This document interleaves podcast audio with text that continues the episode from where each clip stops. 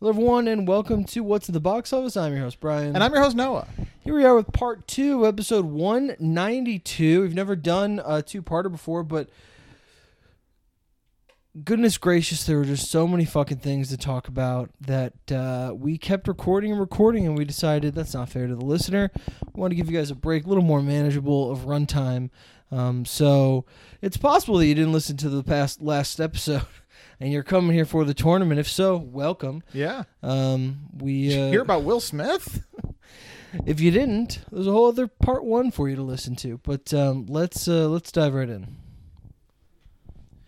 No, I'm, I have uh, two beers here Wonderful.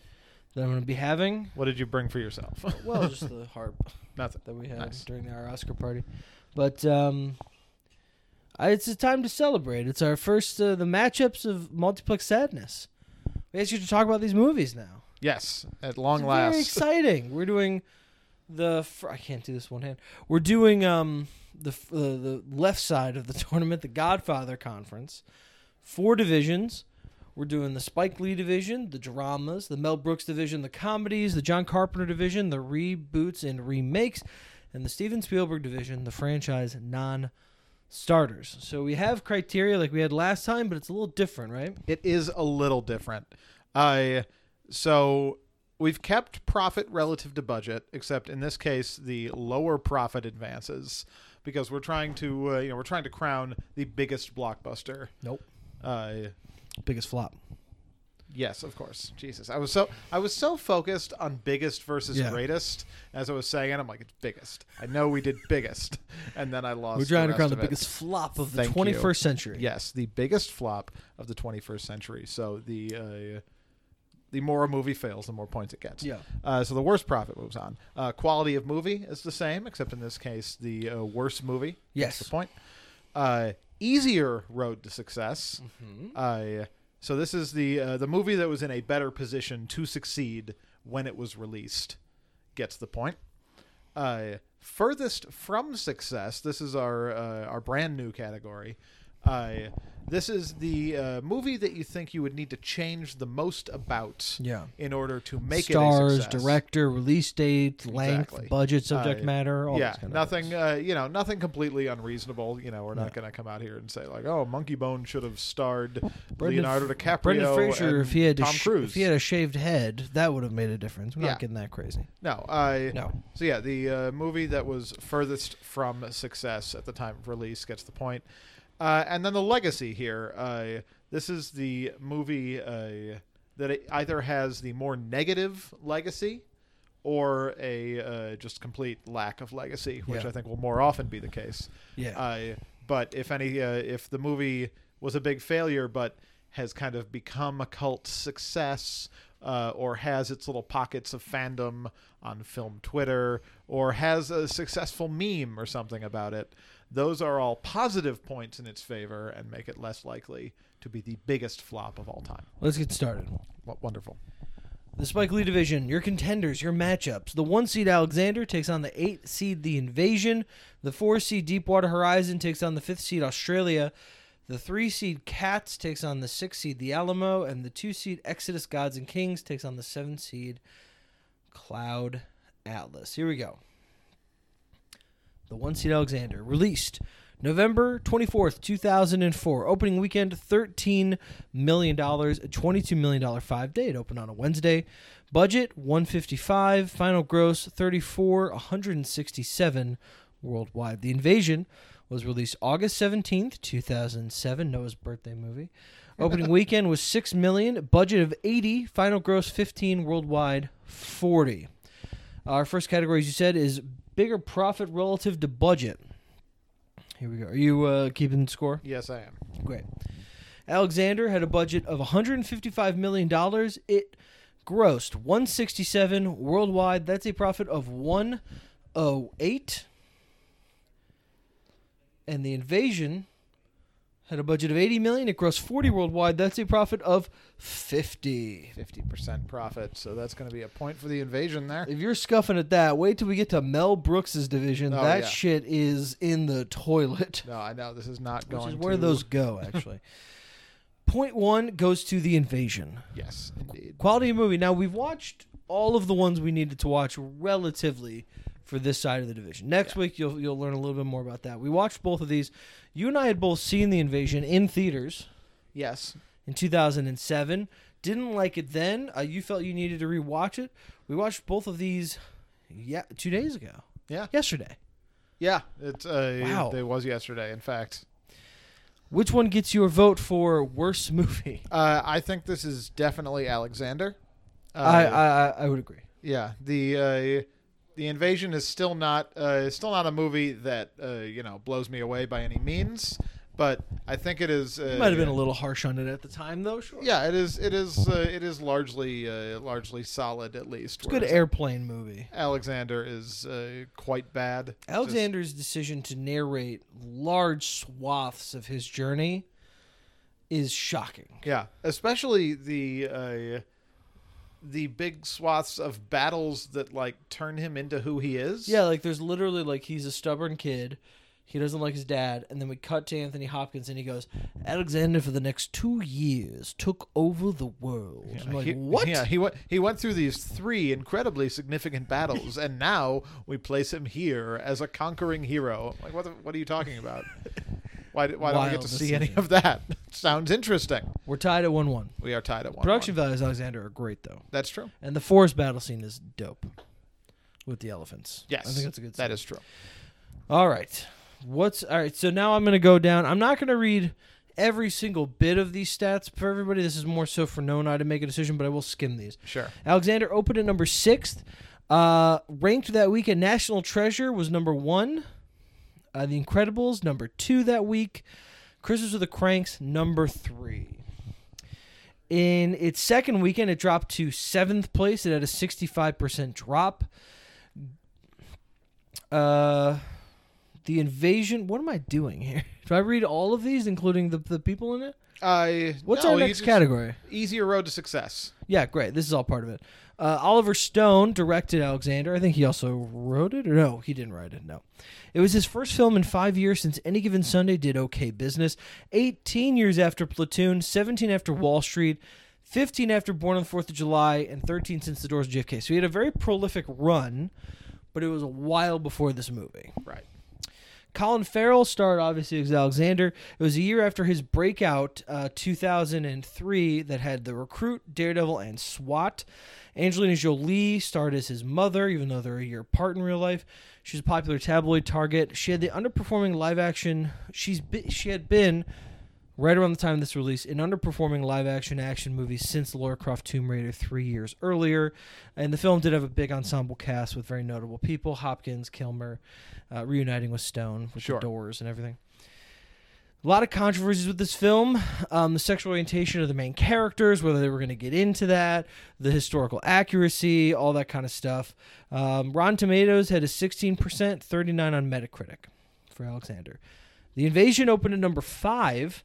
Superbad was number one that weekend. Rush Hour 3 was at number two, and The Bourne Ultimatum at number three. Um, it dropped to number 10 in its second weekend, dropping 48%. Nicole Kidman starred. It was her first wide release since Bewitched two years earlier, which did not fare super well. And Daniel Craig, it was his first film since his debut as Bond in Casino Royale, which had come out nearly a year earlier. The film was completed in late 2005.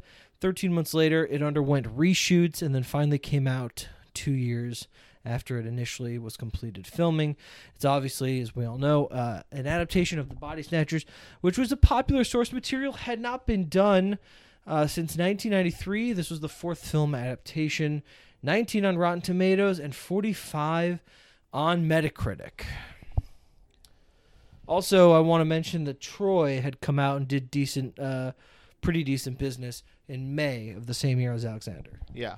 Which, uh, you know, might have actually worked against Alexander. Possibly because How- that that got mixed to negative reviews, but did decent business. This was more like the awards player. Sure. End of the year, three hour Oliver Stone. So what do you think? I, as far as easier road to success, I mean, uh, the invasion's working on basically half the budget of Alexander. Yeah. Uh, horror movies, uh, have a pretty low. Uh, You consider this a horror?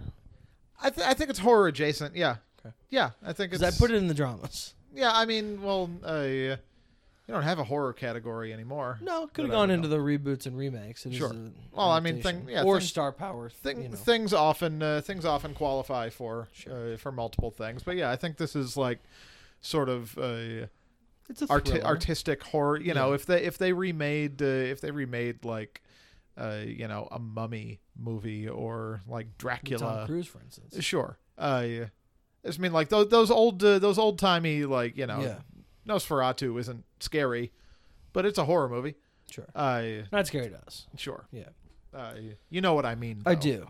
Uh, so yeah, I I'm in I'm inclined to say the invasion just because Alexander was such a big swing that it's harder to connect. But I'm not uh, I'm not sure. It was going up against Superbad, whereas Alexander was going Alexander's up good- against It was co- Alexander was counter programming. Well, the issue Alexander's very much a counter programming. Like all the movies, one, two, and three were all children's films. Yeah. Um, the invasion is going against adults. Sure, they got the Bourne Ultimatum, which had been out for three weeks and is still doing twenty two million dollars. Plus, they're taking their kids to see Superbad and Rush Hour. We're not taking their kids, but they're seeing Superbad. Rush Hour Three is kind Right. of uh being taken up by kids and teens. So I don't know where the audience is, is for this movie. Daniel Craig, it's his first movie after Bond, sure. Um, Nicole Kidman hadn't been in a film for two years since um, Bewitched, which nobody liked. Whereas Alexander has like a big marquee director taking a hit at like one of the biggest figures in the history of mankind yeah with a huge cast. Like, you know, on cast alone, it's it's really packing a punch as far as like adult moviegoers and trying to get the the teens as well with with Farrell and Jolie. Um, the budget is really high, but I feel like even Troy and I can look it up. I think Troy might have even been higher. I don't know. What uh yeah. So which, we don't uh, have to agree here. Yeah, but which which way are you leaning then? Easier road to success. Yeah, Is this quality notwithstanding?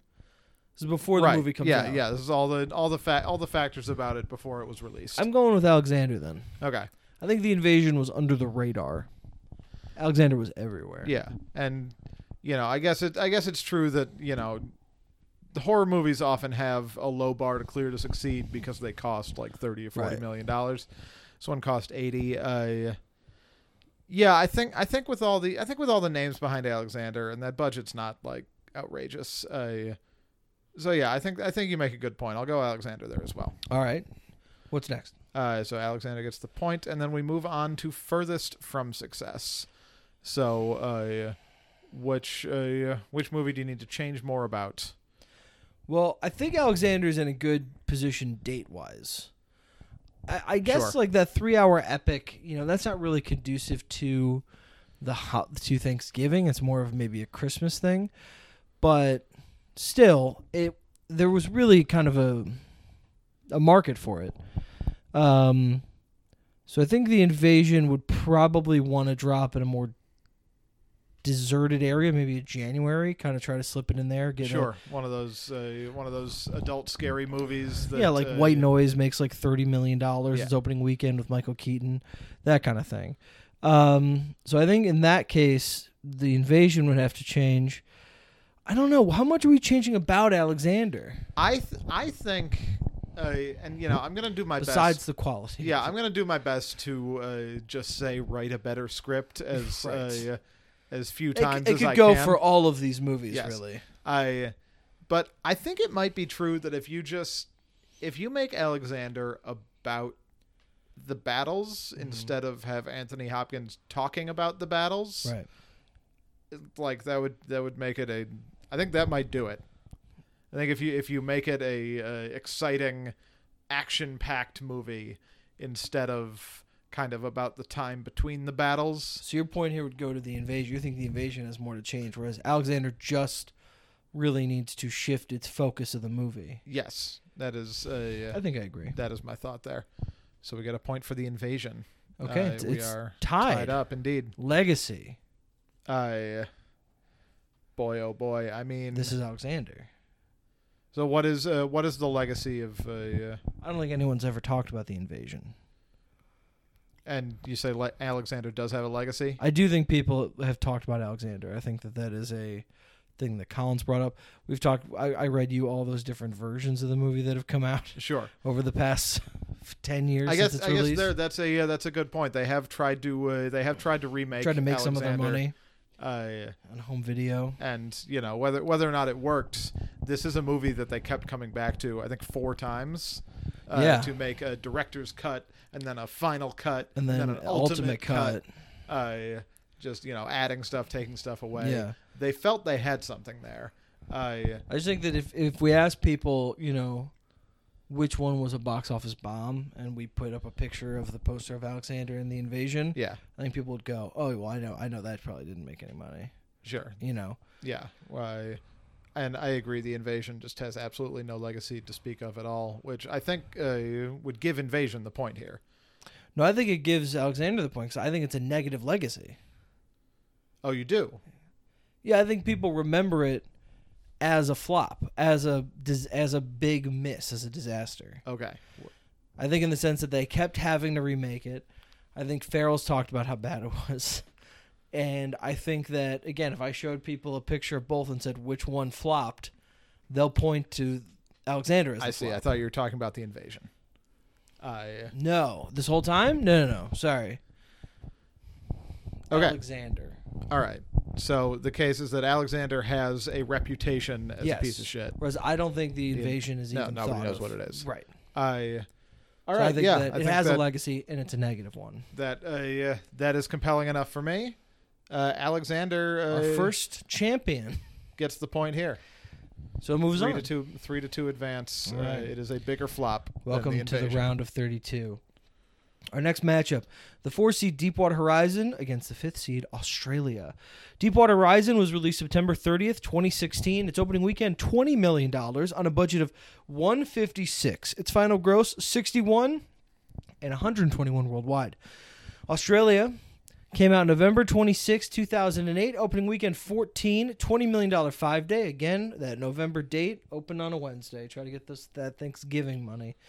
Budget 130, final gross 49, 212 worldwide. All right. Uh, Deepwater Horizon had a budget of 156, gross 122 worldwide, profit of 78%. Australia had a budget of 130 and it grossed 211 worldwide, profit of 163.1 goes to Deepwater Horizon. Yes, it does. Quality of movie, we both have seen these in theaters and we didn't need to see them again. Yeah. Uh, Point goes to Australia because Aus- it's worse. Australia is pretty bad, and uh, Deepwater Horizon is pretty good. It's good, yeah. this good is just like a straight up good movie. Good movie. I'd recommend seeing it. Um, very exciting. So it's tied. Yes, it is. One one. All right, here we go. Deepwater Horizon opened at number two uh, against Miss Peregrine's Home for Peculiar Children, which opened at number one with almost thirty million dollars. Tim Burton, last grasp at his star power. The Magnificent Seven was at number three that weekend. Australia, oh no, I'll just do the whole thing. Deep Water was number three in its second weekend. Mark Wahlberg was in it. He started it two years after joining the Transformers franchise, which did you know decent money, big for him. Yeah. And it's one year after Ted 2 disappointed and Daddy's Home overperformed. Ted 2 was in the summer, disappointed. In regards to Ted 1, it's the classic case of the sequel made what the first one should have. Daddy's Home was in December of that year, very much overperformed. Peter Berg directed Deepwater Horizon. It was three years after his last film with Wahlberg, which was the surprise smash Lone Survivor, which opened in January as an expansion with like $35 million. Uh, it's a recent event. Tragedy films, they're kind of hard to promote and, suc- and have succeed. Captain Phillips and Sully cost around 60. That one doesn't have the tape on it either, I checked. Uh, Captain Phillips and Sully cost around 60, but those names in the titles brings to mind heroes, specific people that people could latch onto and want to see their story, whereas Deepwater Horizon is simply about a disaster. Sure. Uh, Australia opened at number five. Four Christmases was at number one. Bolt number two, and Twilight, the first Twilight, was at number three. In its second weekend, it dropped to four. Baz Luhrmann directed it. It was his first film after the Oscar-nominated Moulin Rouge seven years earlier, so his return to the big screen, starring Nicole Kidman, who was also in Moulin Rouge. He got her an Oscar nomination. Uh, a year after, and it was for her a year after the invasion, which we just talked about, and the Golden Compass, which we'll talk about today, I think. Um, Hugh Jackman was also in it two years after his incredible 2006. X Men The Last Stand that year became the biggest grossing X Men movie. He worked with Woody Allen, Darren Aronofsky, and Christopher Nolan. He had two acclaimed animated films, Flushed Away and the Oscar winning smash Happy Feet. Uh, Deepwater has an 83 on Rotten Tomatoes, 68 on Metacritic. Australia, 54 on Rotten Tomatoes, 53 on Metacritic. No, what's our first category? Uh, easy road to success here. Uh, I want to say Australia. That's, Well, in- that's interesting. I'm. I don't uh, know. It might be I'm Deepwater leaning pretty hard in favor of Deepwater for here. easier road. Why, I- why not Australia as opposed to why Deepwater? Well, so here's a. I think I think it just comes down to what kind of movie they are. Mm. Uh, you know, they both had uh, they both had relatively similar budgets Mm-hmm. uh, in the uh, the low to mid one, uh, like one thirty to one fifty. Uh, they both have uh, marketable stars going up top. sure. You got Hugh Jackman, you got Mark Wahlberg. Both have a, uh history of making money. Uh, so I think it just comes down to uh, Australia is is just a like long romance epic. Right. It's not. Uh, It's it's trying to go for the Titanic of it all, but without the big ship. right, and that's that's what I'm saying. Like it's I don't I don't know if it's based on anything, but it's not based it on is. like a major book like Gone with the Wind. It's not based on a Romeo, major Juliet. event like Titanic or yeah, or another work of fiction. Yeah, it's just a, uh, it's just uh, like an epic romance, Yeah. kind of born from nothing. Whereas Deepwater Horizon is like a, you know, an exciting disaster film. Uh, Yeah, I do think there's something to be said that like you know United '93 didn't light the world on fire as far as box office is concerned. Uh, World Trade Center made okay money, but it's hard to do these natural disaster movies because it bummed people out, and they don't really want to be. Bu- you know, we're like the Perfect Storm. Nobody remembered that happening, and that wasn't like national news for two months right. where people were cleaning up that oil spill and oil prices and all this kind of shit. Whereas like Sully and that kind of thing, people are like Sully was a hero. That ended well. This ends in disaster. I think that's a little harder of a sell um, in today's marketplace. But Yeah. Though, uh, you know, you mentioned uh, you mentioned Lone Survivor in the lead up to Deepwater Horizon. Uh, that's true. Also, largely does not uh, does not end well. I think I think it's just for me. It just comes down to Deepwater Horizon is like a bummer, but it is it's exciting. There's there's explosions, there's fires. It's a you know it's the Poseidon adventure. It's the Towering Inferno.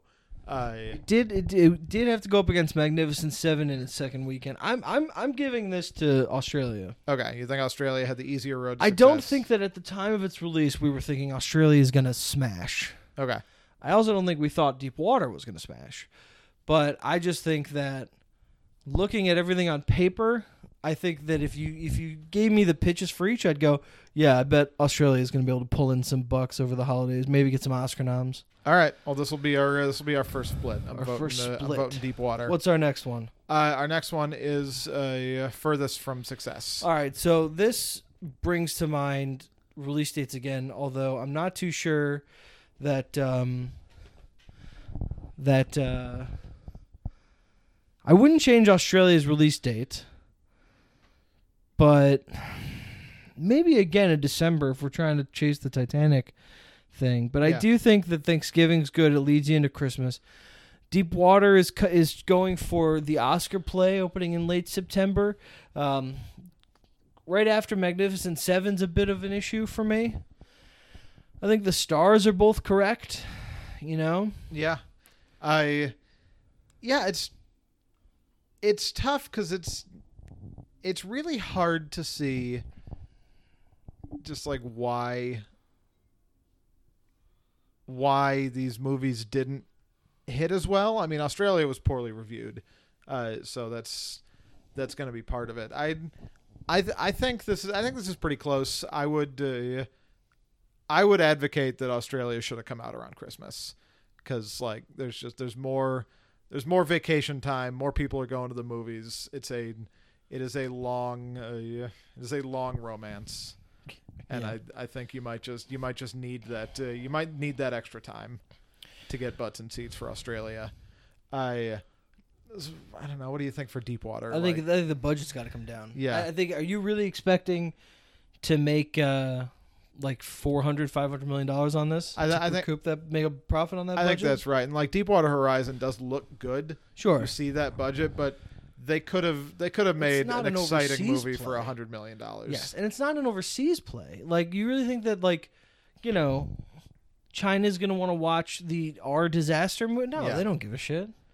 Um, and then as far as the budget for Australia, that 130 is pretty kept in check. And I, I know it's there is like fighting in it. I think he goes to war at one point, if I recall.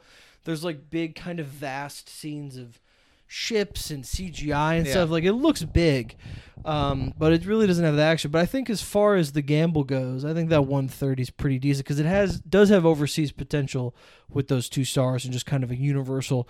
It's called Australia, but it's about a, just two people in love, that kind Right. of thing.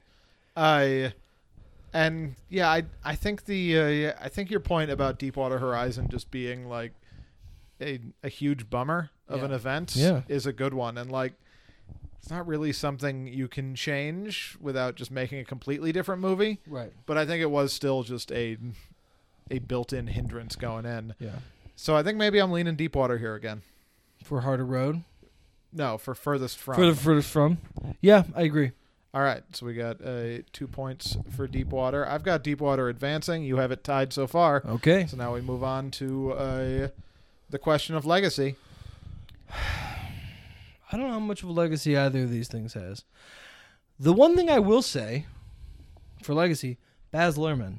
Okay. He does not make a lot of movies. I'll look up his filmography, but I don't think these movies are that talked about. But when you take a um,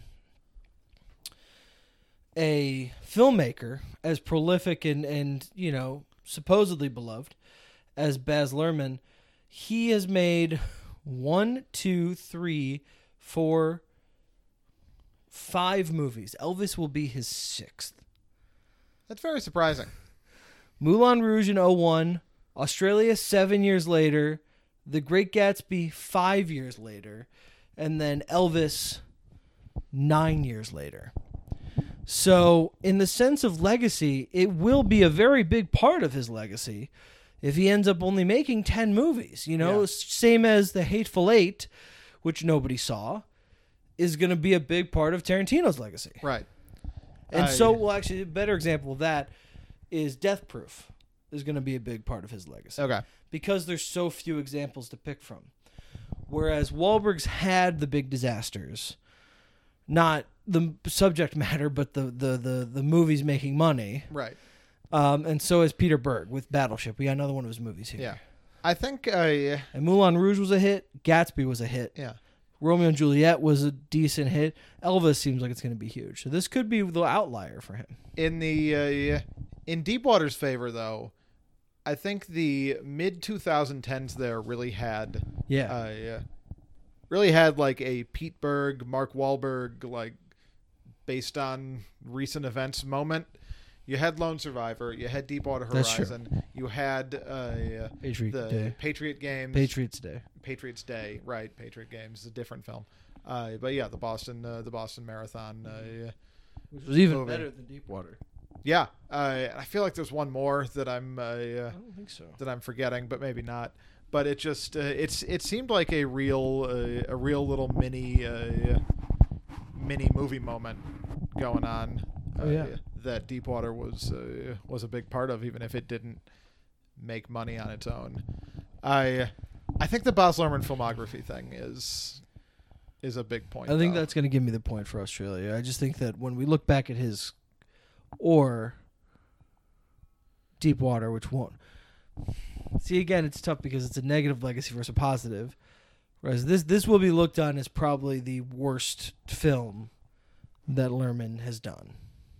Sure. So it's a negative legacy. Whereas Deepwater's pretty good. so even though it flopped, It's a good movie. Right.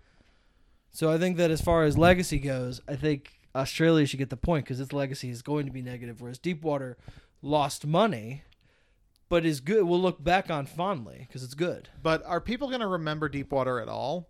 Because when you when you were describing Australia being a big part of Baz Luhrmann's legacy, uh, I think the fact that people didn't really see it is just it's going to be remembered as a movie that this guy that lots of people like made. Right.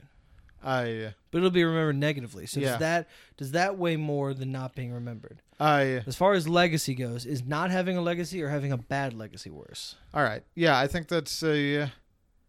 I think I think I'm with you here on voting Australia. I would again. rather be forgotten than be remembered as a Sure. piece of shit. Aust- Australia gets the point for being a uh, a big standout. Are you uh, just moving this along because you want this to end soon? No, I am not. Be honest. No. Right. Uh, and that uh, that ties us up, which brings us to the uh, the first iteration of our tiebreaker here, which we are calling the Drookie special. That's right. What's the Uh, Drookie special? I came up with it, but I want you to explain it. So Similar uh, to the Jason Blum special. That's where the name comes from. yes, I Blumhouse, uh, Blumhouse special. I have a uh, a long running sort of hatred of movies that cost obviously way too much money. Yeah, you get, Uh, you'll when- stop the conversation and go. hundred and forty million dollars Yes. for the Rugrats in Paris or whatever. It is. Exactly. Yeah. I you know I I long to open my own consulting firm Mhm. where people will just come to me and tell me we want to spend three hundred million dollars to make uh, Blade Runner three. And you throw cold water. and I'm gonna say like, do not do that. Thank you. Uh, your invoice is in the mail. Uh, so the tiebreaker here will go to which movie has the uh, least defensible budget. Yes, and we have to agree. On Right. it. Uh, I Um, think this one's pretty clear. It's Deepwater. It's Deepwater? It's for sure, Uh, thousand percent. Yeah, it's just it's the higher budget. Didn't So- have to have that. So Deepwater moves on. yeah. Look at that. Droogie Special working its magic. All right, the three seed Cats takes on the six seed The Alamo. Cats was released December 20th, 2019. Opening weekend 6 million, budget 100, final gross 27 and 74 worldwide. The Alamo came out April 9th, 2004. Opening weekend 9 million dollars, budget 107, final gross 22 worldwide. No surprise there, 26. All right, Cats cost $100 million. It grossed 74 worldwide. That's profit of 74. Easy math. The Alamo cost 107. It grossed 26 worldwide. Profit of 24.1 goes to the Alamo. Woof. Woof. Woof. All right, we saw Cats in theaters. I had never seen the Alamo, neither had you. We did watch it. What gets your vote here? Cats is the much worse movie. Uh, yeah. Uh, yes. I agree, although I didn't like the Alamo very much, but Cats is worse, yeah. Yeah, I didn't think the Alamo was very good. Cats is a disaster. All right. 1 1. Yep. Easier road to success. Cats opened at number four against Star Wars: The First Awakens. The, the First Awakens. Star Wars: The Rise of Skywalker's first weekend, Jumanji: The Next Level's second weekend, and Frozen 3's fifth weekend. Those were one, two, three that uh, that week. Number in its second weekend, it dropped to number eight. It dropped twenty seven percent. Cats is obviously based on a very popular animal and a book. It's a poetry book Sure. that I forgot what it's called, but it's a Broadway musical. What? yeah. No. I'm just, uh, yeah. It's it's it's a Broadway musical. Yeah, I know. I thought it was funny to start Yeah. with the animal. I had fun here. Um, it's the fourth longest running Broadway sh- show on Broadway, and it started up the big blockbuster musicals. Um, it, it really kind of brought a new kind of fervor to, to Broadway. Tom Hooper directed it. He's an Oscar-winning director.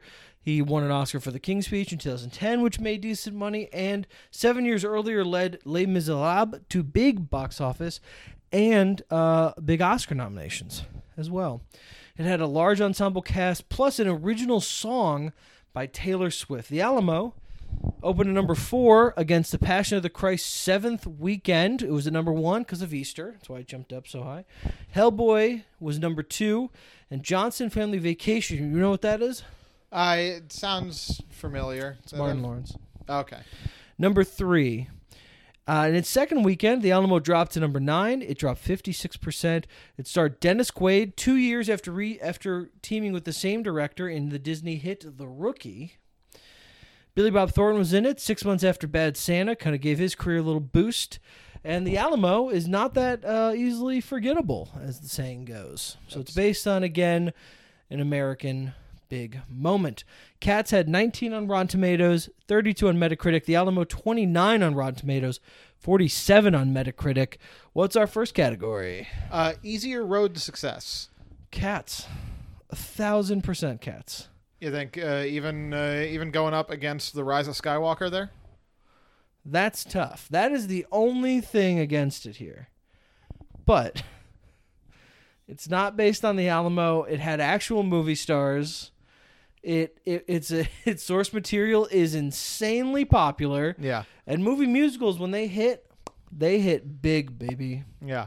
I yeah, I think that's right. I mean, I I think being based on the Alamo is a point in in favor of the Alamo. You know, Sure. unlike unlike Deepwater Horizon, uh, the Alamo is a big a big point of you know American pride. Yeah. We we we made our stand, etc.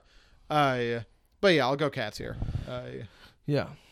so that brings us to uh, two, 2-1 in favor Cats. of Cats. What's next? Uh, the furthest from success. Um. Again, I think it's cat. The only thing the cats needed to do was have a better release, have a different release date.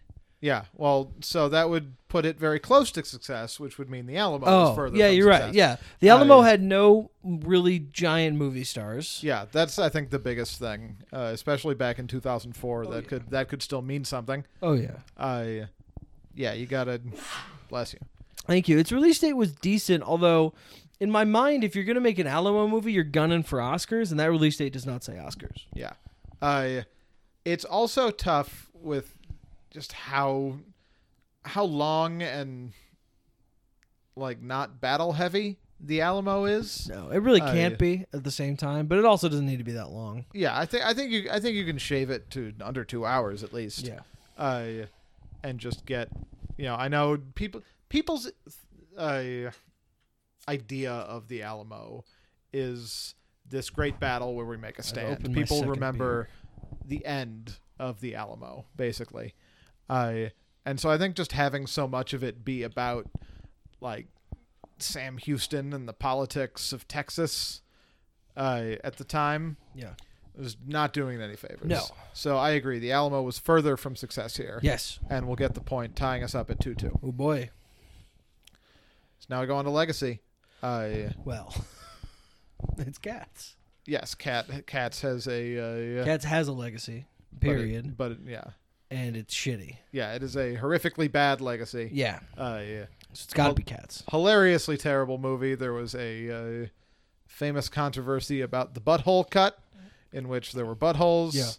in cats. I'm excited for the uh, ultimate butthole cut in about seven years. Sure. Uh, so yes, Cats moves on. Nothing but as buttholes. the uh, the bigger flop. All right. Moving on to our last matchup Exodus Gods and Kings, the two seed against the seven seed Cloud Atlas. Exodus was released December 12th, 2014. Opening weekend, $24 million. A budget of 140 It went on to make 65 domestic, 268 worldwide. Cloud Atlas came out October 26th, 2012. Opening weekend, $9 million. Budget 102. Final gross 27. Domestic 130 worldwide. Bigger profit relative to budget. Exodus, Gods and Kings cost 140, it grossed 260, profit of 191. Cloud Atlas cost 102, gross 130, profit of 128.1 goes to Cloud Atlas. Indeed, it does. Quality movie. We had never seen Cloud Atlas before. We watched that. I saw I've seen Exodus Gods and Kings. You watched 30 minutes of it. Yes.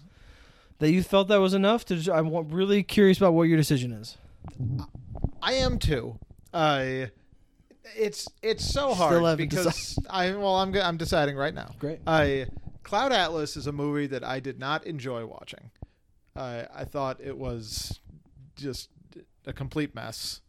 Uh, however, I really admired it. Mhm.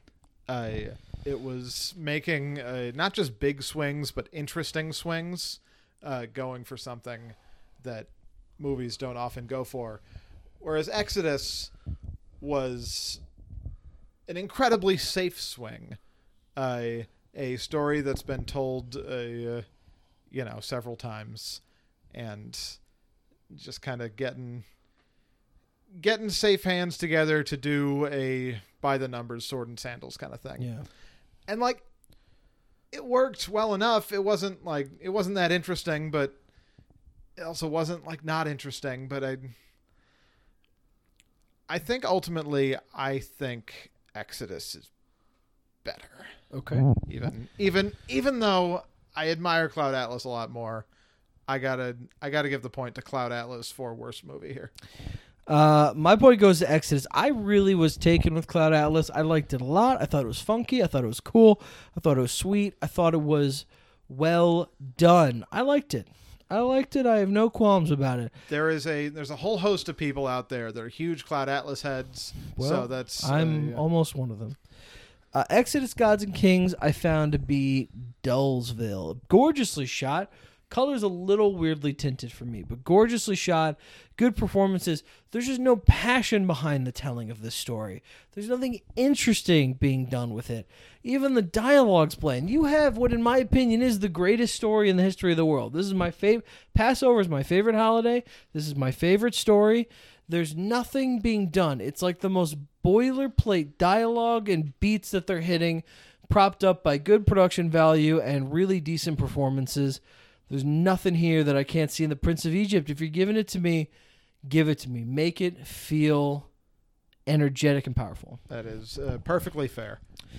All right. What's next? So now we move on to easier road to success. All right. Uh, Exodus. I was about to just start talking about it. Exodus opened at number one. The Hunger Games Mockingjay Part 2 was at number two that weekend in its fourth weekend. Penguins of Madagascar was at number two. Top five was at number four. In its second weekend, Exodus dropped to number four, 66% drop. Directed by Ridley Scott, who did Gladiator, Black Hawk Down, American Gangster, Prometheus. He also did Kingdom of Heaven, A Good Year, Body of Lies, and Robin Hood. So it's a bit of an up and down with him. It's a year after The Counselor famously just didn't do anything at all. Christian Bale starred as Moses two years after ending his tenure as Batman, and he was Oscar nominated the year before for American Hustle, which made really good money. Exodus is one of the greatest stories of all time. The Ten Commandments, obviously, is one of the the most beloved movies. It's played every year on television around Easter. It's huge. Um, it's one of the great all time epics. In the top 10 tickets sold of any movie in history, the film is not without its share of controversies, mainly due to the casting, to which Ridley Scott said, I never would have gotten it financed if I had cast uh, ethnically appropriate actors.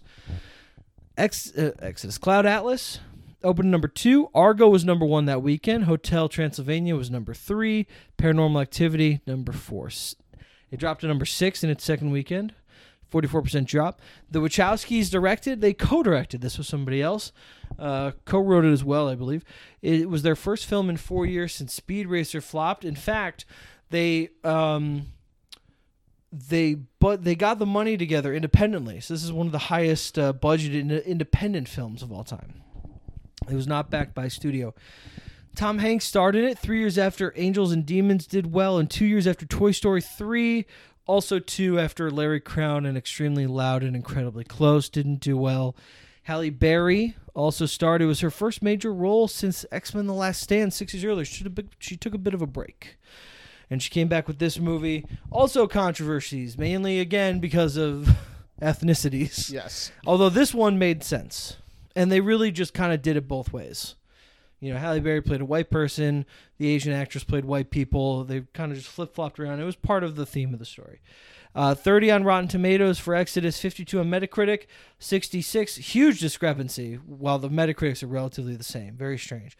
66 Rotten Tomatoes for Cloud Atlas, 55 Metacritic. All right, let's talk about it. I I mean, I think Exodus clearly has the easier road to success here.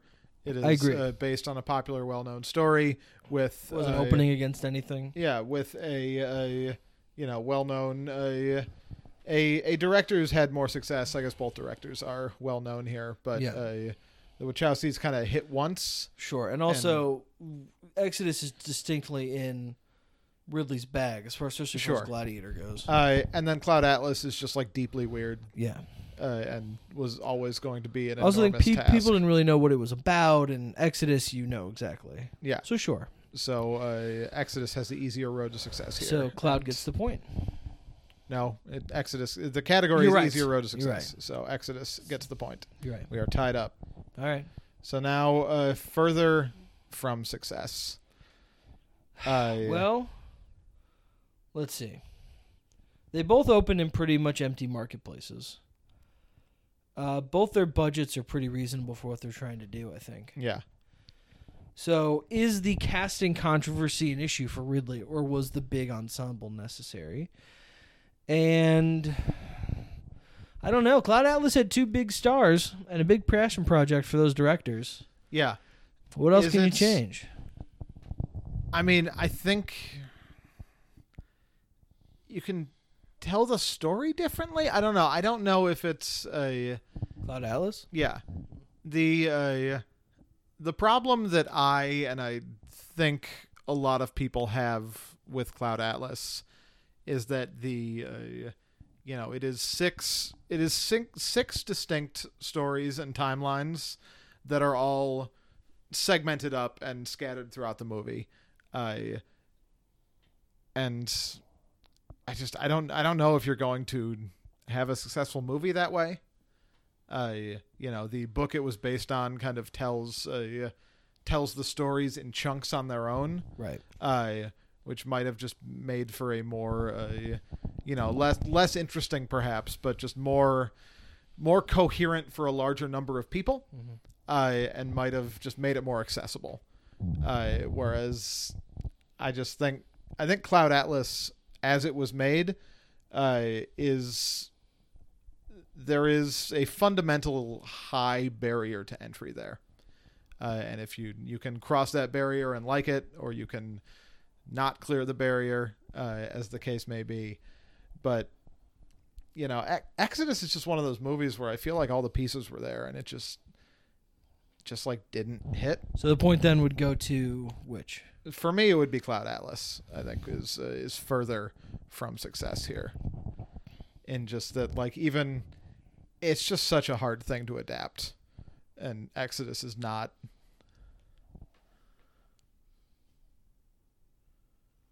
Not. And It is, not, it, yeah, it is. No, Exodus is not a hard thing to adapt. Oh, I It thought is- there was more to that. no, Exodus is not, and I, I, I see what you did. Um, yeah, I agree. On paper, Exodus is the smarter call. yeah. Yeah. So then, uh, Cloud Atlas is uh, not uh, not the winner yet, but it is uh, it is close. We move on to Legacy, Okay. which uh, you know I think Hmm. Cloud Cloud Atlas does have its uh, does have its cult fans. That's true. It is a uh, you know it was it was not a hit, but kind of like like most Wachowski movies, there is there is a segment of people that really support it. You see this, uh, you see it with Cloud Atlas, you see it with Speed Racer. So th- this would be You don't leaning, get it with Jupiter Ascending. This would be but- leaning toward leaning toward giving the point to Exodus. yeah. I, th- I think Cl- I think Cloud Atlas does have a a positive legacy to a certain uh, segment of people.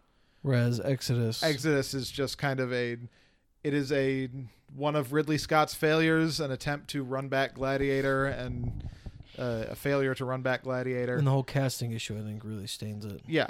Yeah, I, I agree with that as well. That is a, a negative mark. All right. So then we uh, yeah, we are once again tied up here.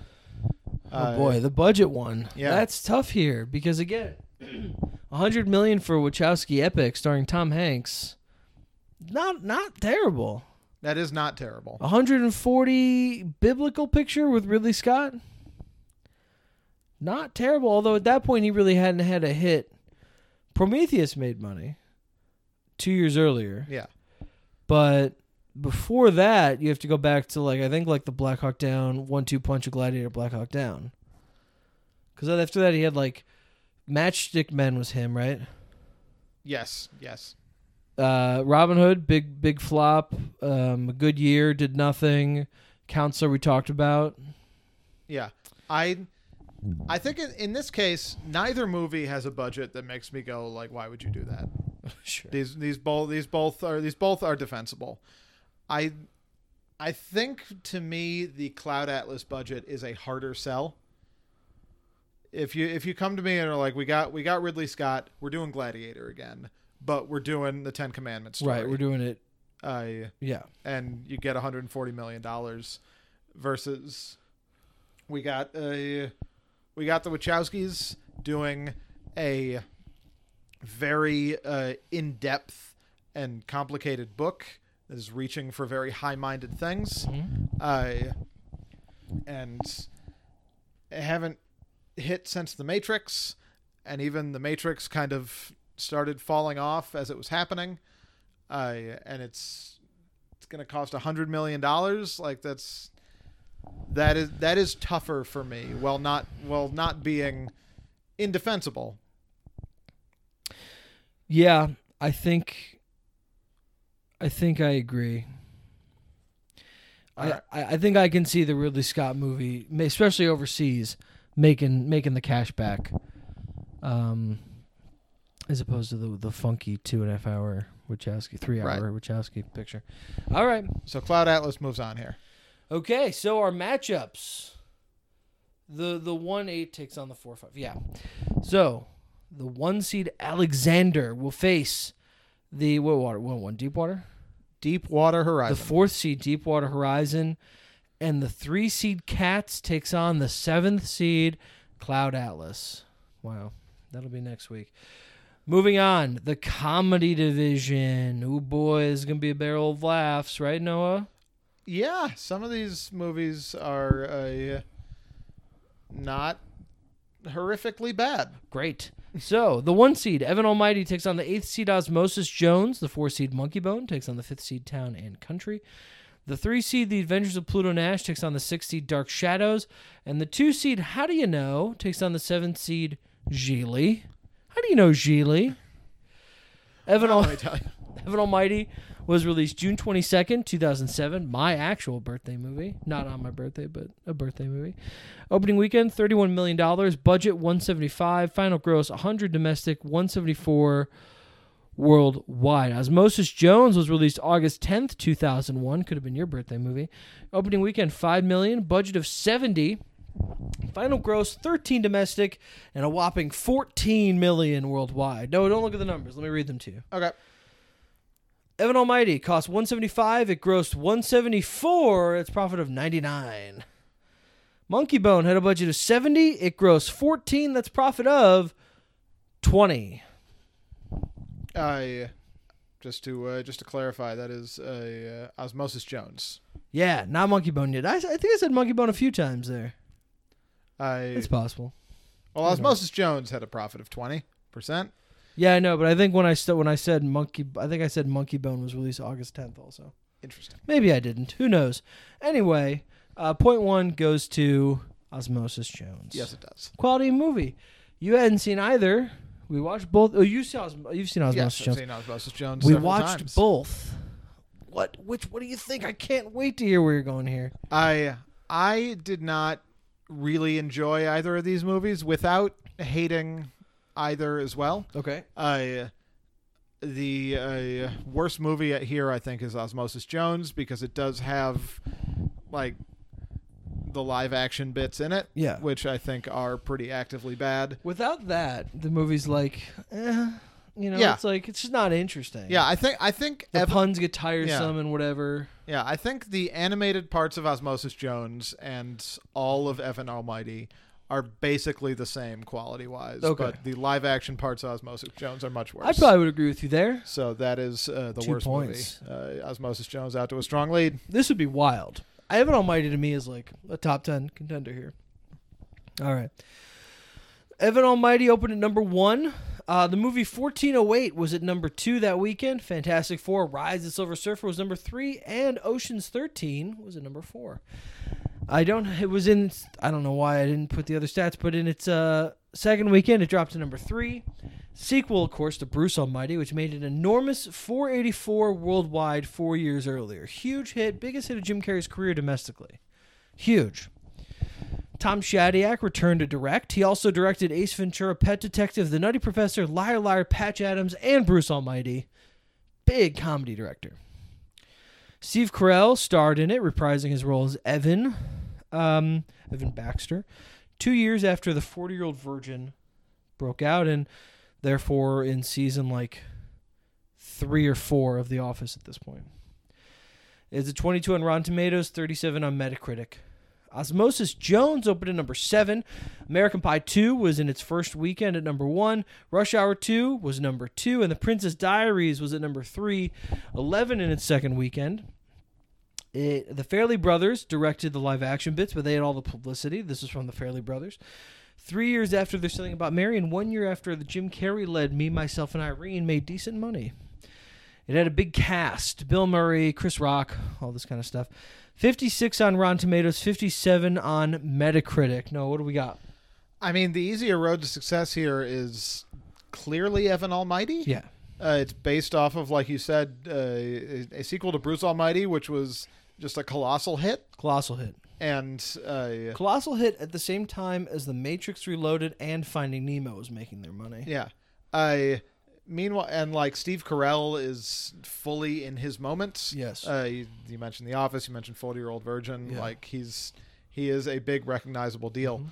Meanwhile, Osmosis Jones is a children's movie from the Farrelly Brothers, Mm-hmm.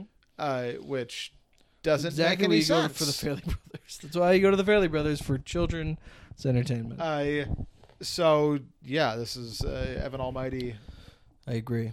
Coming out, uh, making a making a comeback here. Gets All the right, third point. what do you change here? Obviously, you change the budget for Evan Almighty. Yes, and I think this. I think the budget for Evan Almighty we have to weigh heavily. I even think because because I even think if, if we drop it down to eighty million, that's still even pushing it. Because Carell is not commanding twenty million dollars at this point, uh huh. so he's get so this is all going to effects, and you don't really need so many effects. Like the whole animal thing is big here with all the different animals flying in and attacking him. He's interacting with. I get that you have to do that. There has to be a better way to do it. You you want to have the big payoff with the wave at the end. There has to. They built like three of those giant arks to use in like a field on the Universal lot. Wild. Um, so yeah, even if you cut this by a hundred million, 70 million is still an expensive comedy. Yeah, and like you've just you've got. There's got to be it's a creative industry. Steve Carell's biggest hit at that point was Uh-huh. The 40 Year Old Virgin, which made just over a hundred million dollars. Yeah, you've you've got to be able to put some people in a room and be like, how do we do a big story with an arc for seventy million dollars? yeah. I An arc and an arc. yeah yeah. There you go. I And then Osmosis Jones. speaking of seventy million dollars. Yeah, it's big for Osmosis. I feel like a lot of that went to the Farrelly Brothers. You know, it is pairing it with a big comedy team, and even if you know the adults might be turned off in the sense that like, why would I see a PG thirteen Farrelly Brothers movie? The kids who like maybe not have been able to see their their something about Mary or saw it on video Sure. would probably be thrilled that they get to see a Farrelly Brothers movie. Yeah, this is like the the raunchy comedy for children. Right, even though there's no sex in it whatsoever. Right, but it's like it's gross and there's uh, yeah, there's fart jokes there's a and sure. fart jokes. Yeah, yeah. Um, and it's got the zippy animation. It's got Chris Rock. So it opened in a real bad spot. It opened against a movie that dis- exclusively takes away 20 year old males Yes. in American Pie 2 and females. Also, it opened against a movie that takes away everybody on Earth in Rush Hour 2, which Right. appeals to everyone. And it takes away children with The Princess Diaries. So they really don't have a whole lot of the sl- a slice of the pie left. I mean, if you look at that, that's almost a hundred million dollars just for those three movies that weekend Yes. what's left for Osmosis Jones? Whereas Evan Evan Almighty is opening pretty wide open. It opened on the second weekend of Fantastic Four, but it's a comedy kind of programming. So you definitely got to move Osmosis Jones. So I think that's the biggest issue with Osmosis Jones, is the I, th- I think the cast is there. Maybe you want to cast someone other than Chris Rock, or maybe even as his sidekick, not David Hyde Pierce. Maybe someone else the kids will like. Sure. But I think Bill Murray's there. Kids like Bill Murray. Um, Chris Rock is there. Kids like Chris Rock, the Farrelly Brothers. I really think you got to get out of that release date. Have a weekend to yourself where you can seem like the movie of the moment. Yeah. Again, maybe January. And on the Evan Almighty side, like even even with the huge uh, the huge indefensible budget, Mhm.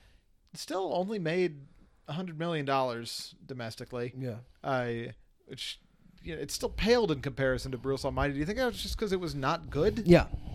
It's just like I also not- think it, it was lacking Jim Carrey. It was yeah, Bruce Almighty was like the last gasp of Jim Carrey's comedic.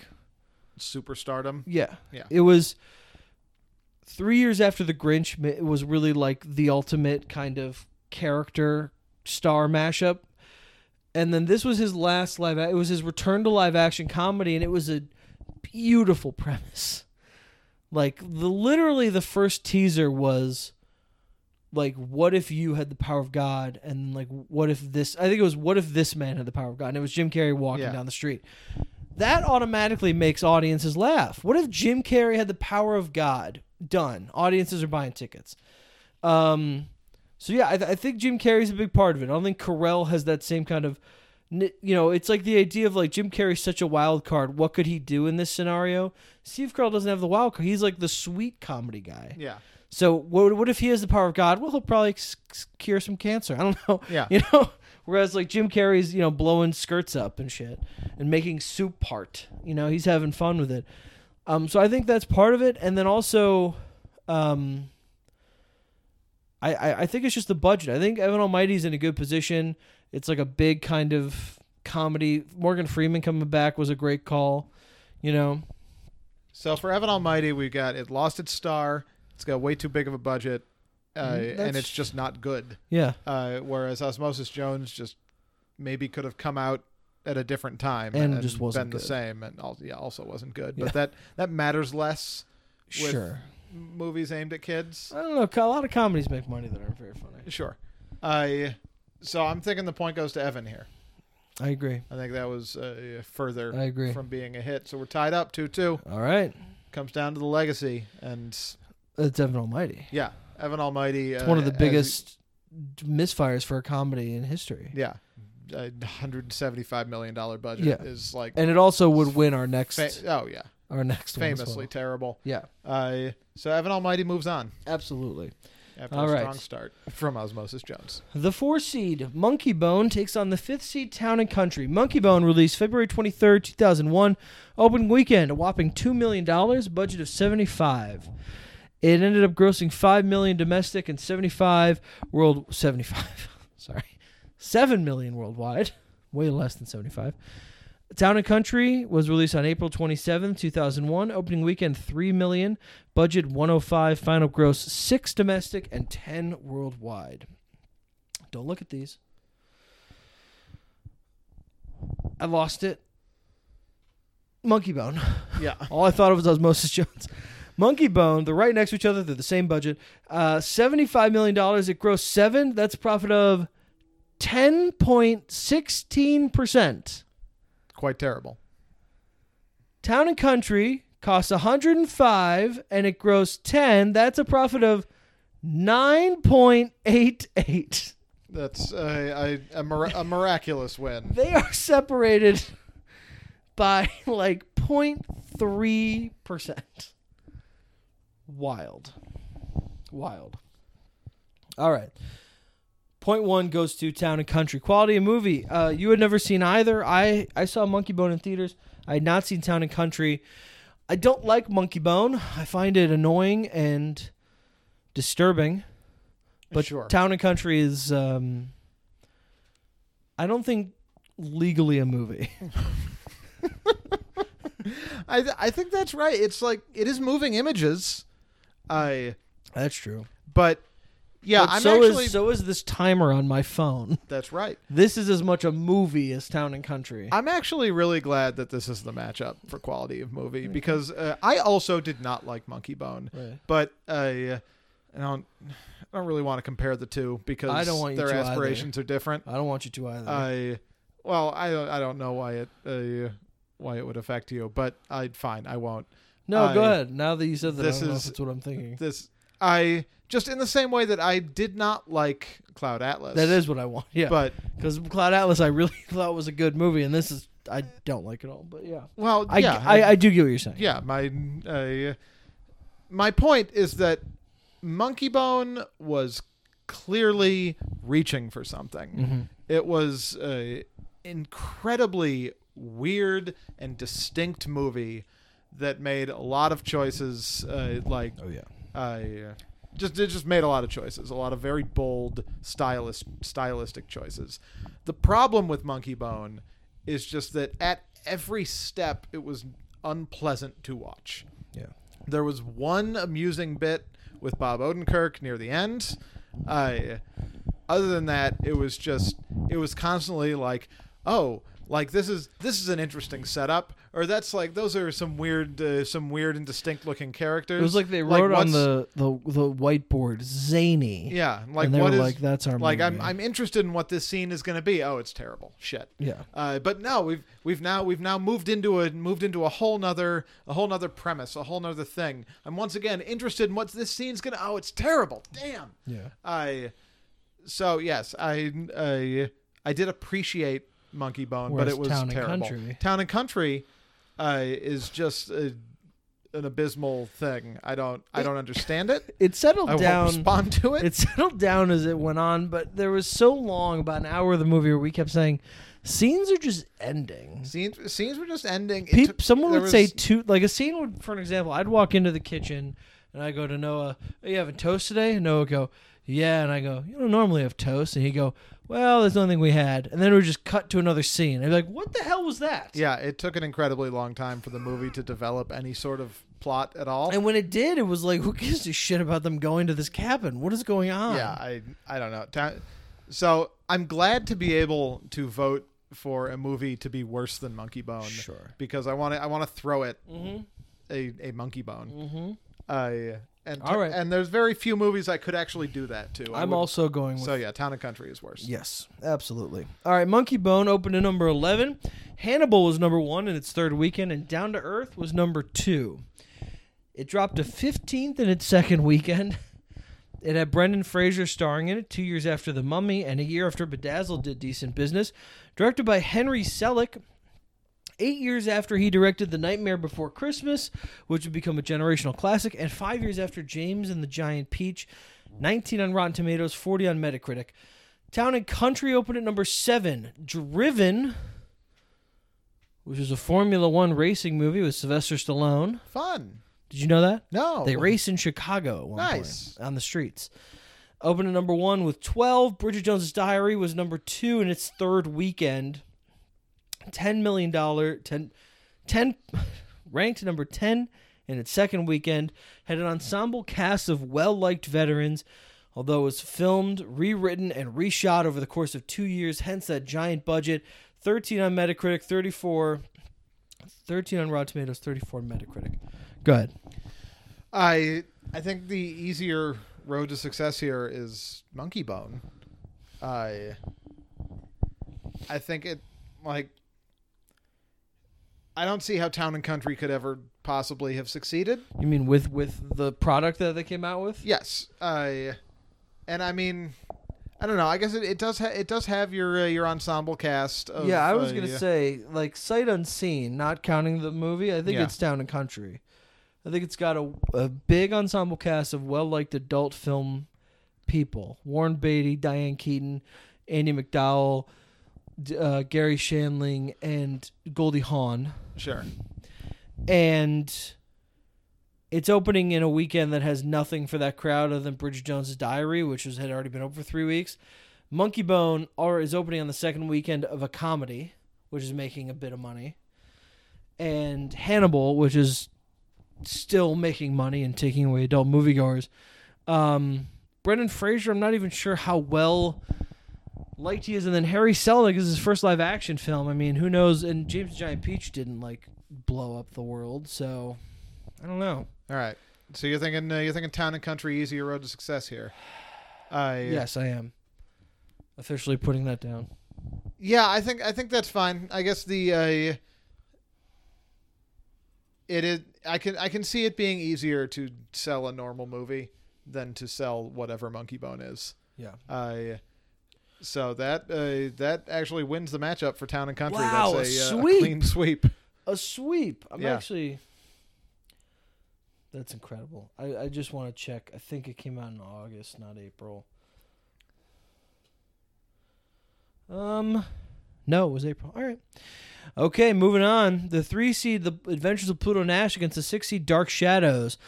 Pluto Nash was released August 16th. Hey, another birthday movie for Noah. No. 2002 opening weekend $2 million budget 100 final gross 4 million.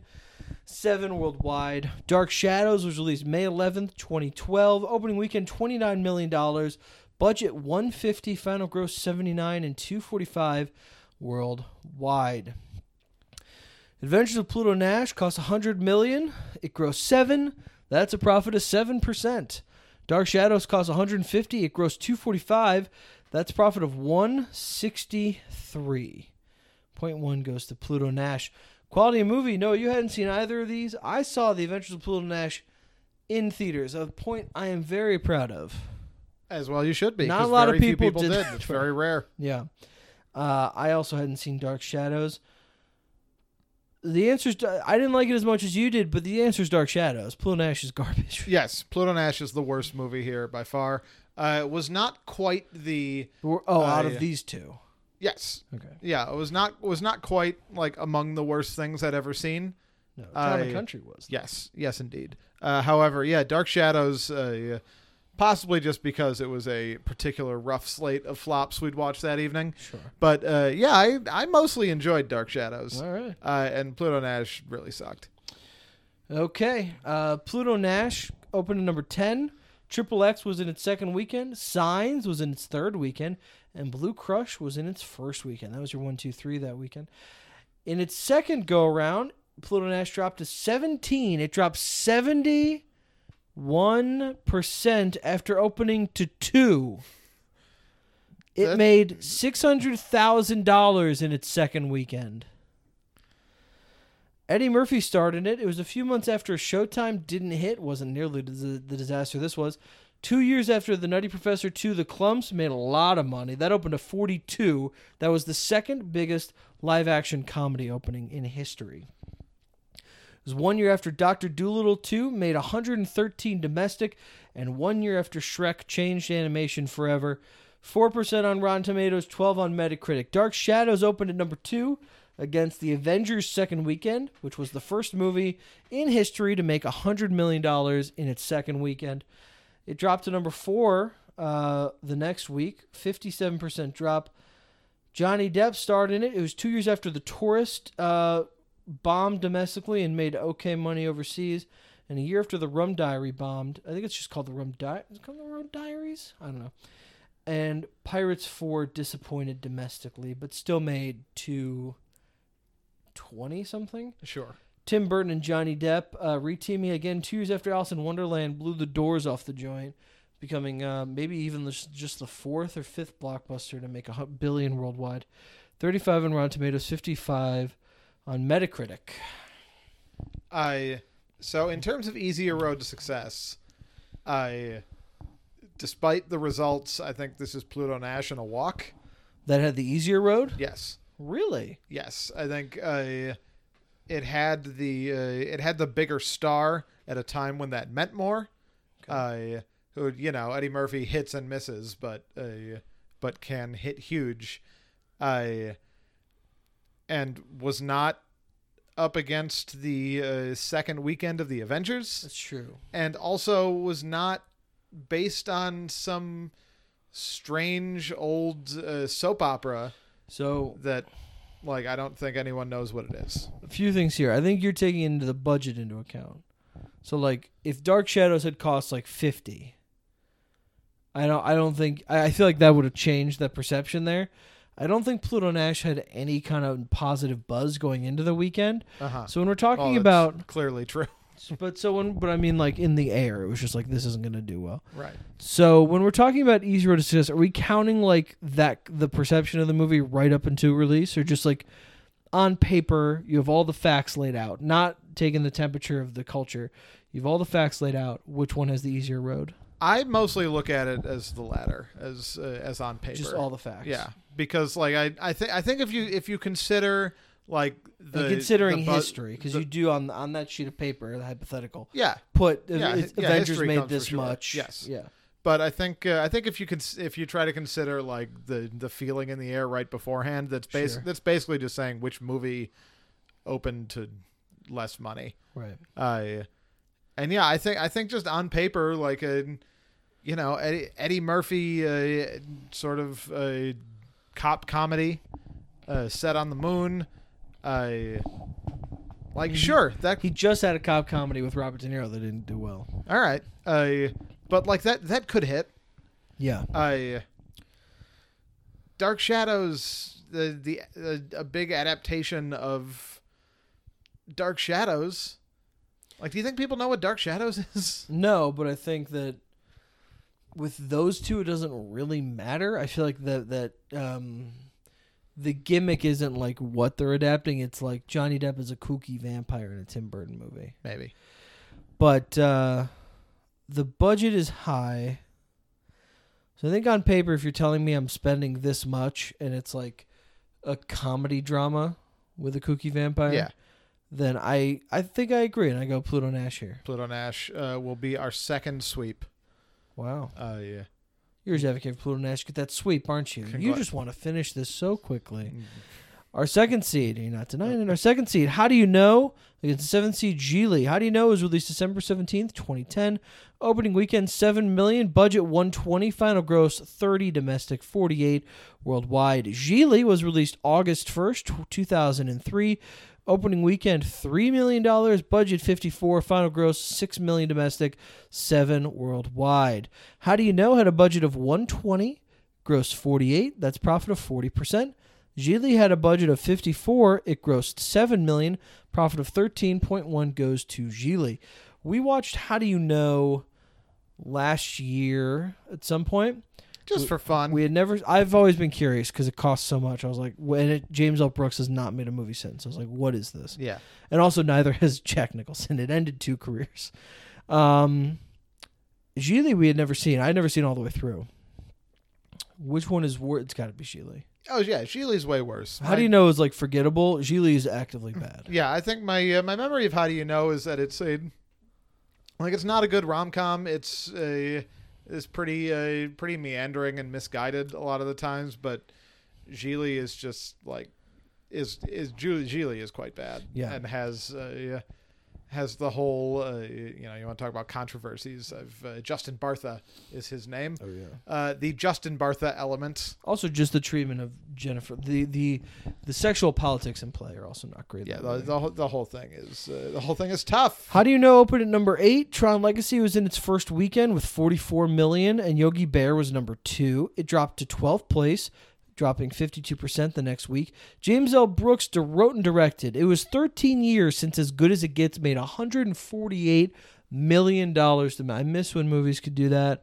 Six years after Spanglish disappointed, it starred Reese Witherspoon. It was two years after Four Christmases, made 120 domestic. And Owen Wilson also starred two years after Marley and Me, made 143 domestic. Also starring Paul Rudd, a year after I Love You Man made 71 domestic, and five months prior, Dinner for Schmucks made 73. Now, what is the connection between all four of those movies? Uh, I'll tell you. sure. They're all two-handers. Vince Vaughn in Four Christmases, Jennifer Lopez and Marley and Me, um, Jason Segel and I Love You Man, and Steve Carell and Dinner for Schmucks. So they didn't do it alone. I think that's important to note here, but they did make money. And uh, Jack Nicholson, it was his final film performance. I guess he could make another one, but for now it is. Three years after The Bucket List made 93 domestic. 31 on Rotten Tomatoes, 46 on Metacritic.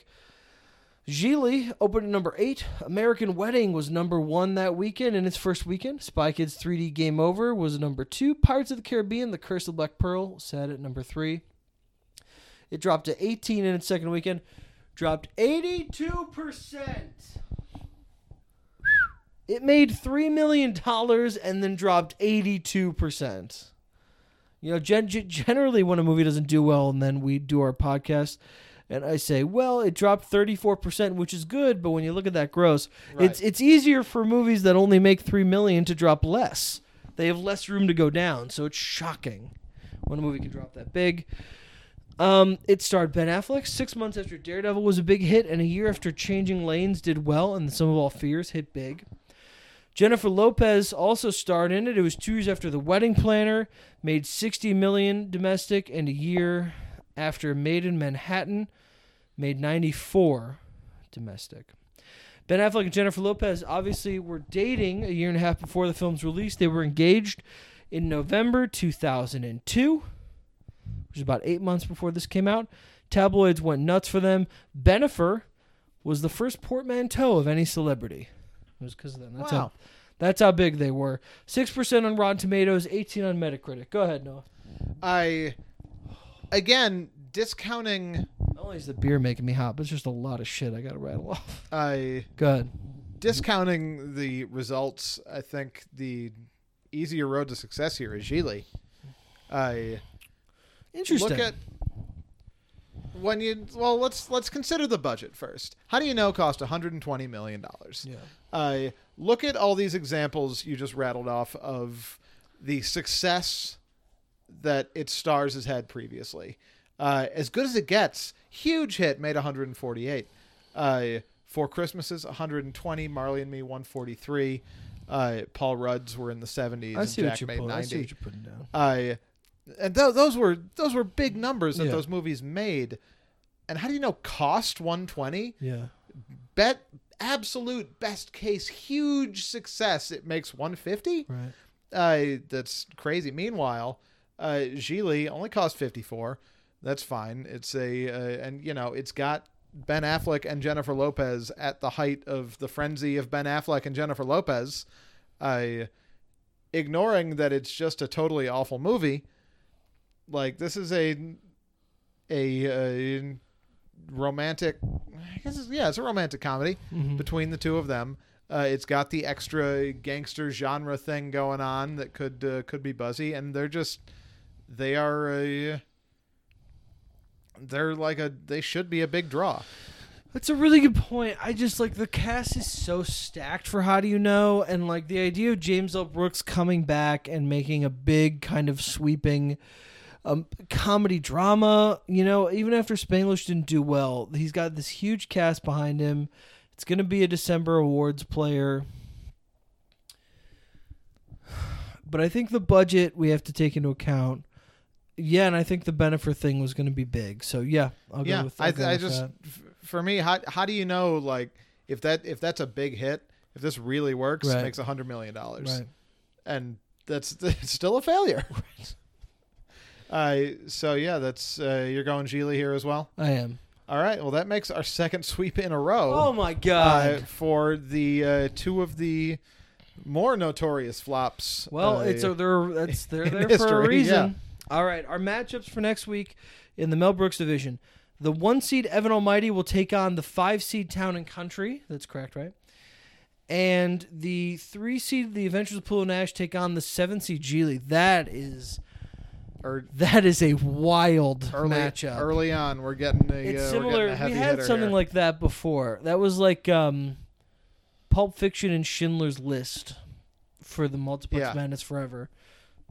but Or no, you know what it's like is the next round after that, which was two, four, six, the round of sixteen. Pulp Fiction, Titanic. yeah, That's what this is. ex- except the exact opposite in every possible way. sure. All right, the John Carpenter d- division. Oh boy. Um, these are the reboots and remakes. And here are the matchups. The one seed Pan will take on the eight seed Point Break. The four seed Dolittle takes on the fifth seed The Wolf Man. The three seed Ghost in the Shell takes on the six seed Total Recall, and the two seed Fantastic Four will take on the seven seed The Incredible Hulk. So the first matchup is all peas. The second matchup has to do with animals. The third matchup takes place in uh, futuristic cities, and the fourth matchup is superhero movies. yeah, Marvels even Marvels. the two the two uh, non MCU Marvel flops here. well, one's in the MCU. Um, I mean, oh yeah, I suppose. Okay, yeah, yeah, yeah. I I always confuse the Incredible Hulk and Hulk I see. constantly. I see. Uh, no, no, no. Yes, this never is- mind. Just All right. proceed. The one seed Pan against the 8 seed Point Break. Pan was released October 9th, 2015. Opening weekend, $15 million. It must have opened on a Thursday, I guess, because it's 7 or, or it was Indigenous Peoples Day, maybe? Either way, four day weekend of 17 million. Budget 150. Its final gross 35 domestic, 128 worldwide. Point Break opened on Christmas Day 2015. Opening weekend $10 million. Budget 105. Final gross 29 and a final gross worldwide of 134. Bigger profit relative to budget. Well, Pan had a budget of 150. It grossed 128 all over the world. That's a profit of 85%. Point Break cost 105. It had gross of 134 worldwide. That's a profit of 127.1 goes to Pan. All right, strong start for Pan. Quality of movie. We hadn't seen either of these. Uh, what are you going with here? I this one uh, I was about to say this one is uh, tough because tough for me. I I actually I actually think this is I I don't like either of these movies. This will be a a, a theme throughout. Most of these movies are bad, but I do think this is pretty clear. Uh, Pan is the better movie here to me, so I would award the point to Point Break. I think I'm going to as well, but I do want to note that um, I really didn't care for Pan at all. I thought it was ugly and uh, not like, you know, mean, but just didn't look good at all and was devoid of the whimsy and imagination I expect with a Peter Pan story. But uh, Point Break was uh, utterly pointless. Like, I get wanting to do another Peter Pan movie. I don't get doing another Point Break. Yeah, I for me, just Point Break is deeply boring and uninteresting and uncharismatic, whereas Pan was a a pretty uh, pretty boilerplate, but in my opinion, a perfectly competently executed like family fantasy kind of movie that I I felt was really weighed down by the Peter Pan of it all. All as right. these uh, these IP things so often are. Pan opened at number three against The Martian in its second weekend, which made 37 million, and Hotel Transylvania 2 also, uh, or no, sorry, that was number two in the number two place, but in its third weekend. In Pan's uh, second weekend, it dropped to sixth place on the chart, 61% drop. of course, it's based on Peter Pan, the classic fairy tale. The last live action Peter Pan movie made $48 million domestic in 2003, starring um, um, J.D. McCoy. And Pan, however, stars Hugh Jackman. A year after X Men Days of Future Past became the highest grossing in that series, and seven months after Chappie disappointed, plus Pan, I didn't write this down for some reason, had the the controversy of casting um, Rooney Mara as Tiger Lily, Sure, a move she has since regretted. Point Break. I can imagine. Point Break opened. I don't know why I'm not saying point. I'm saying Point Break. I'm not getting the N. Point Break opened at number eight. Uh, big number one on that weekend. Star Wars: The Force Awakens second weekend had 149 million dollars and its a sophomore uh, spot. Daddy's Home two. Nope. See how that's confusing though. Sure. Daddy's Home in its debut weekend was at number 2 with 38 million and Joy in its first weekend was at number 3. Point Break's second weekend it dropped to number 9, 30% drop. Thank you Christmas legs.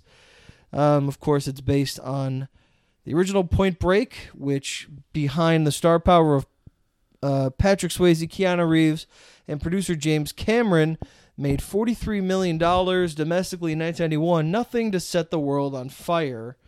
Um, Pan has a 27 on Rotten Tomatoes, 36 on Metacritic. Point Break, 11 on Rotten Tomatoes, 34 on Metacritic. Noah, what are we doing first? So we go easier road to success here, uh, which I think has to be Pan. Yeah. Uh, recognizable IP, you know, not. I was gonna say not full of stars. It's got Hugh Jackman, uh, and also just a a reliable cast of uh, you know professionals.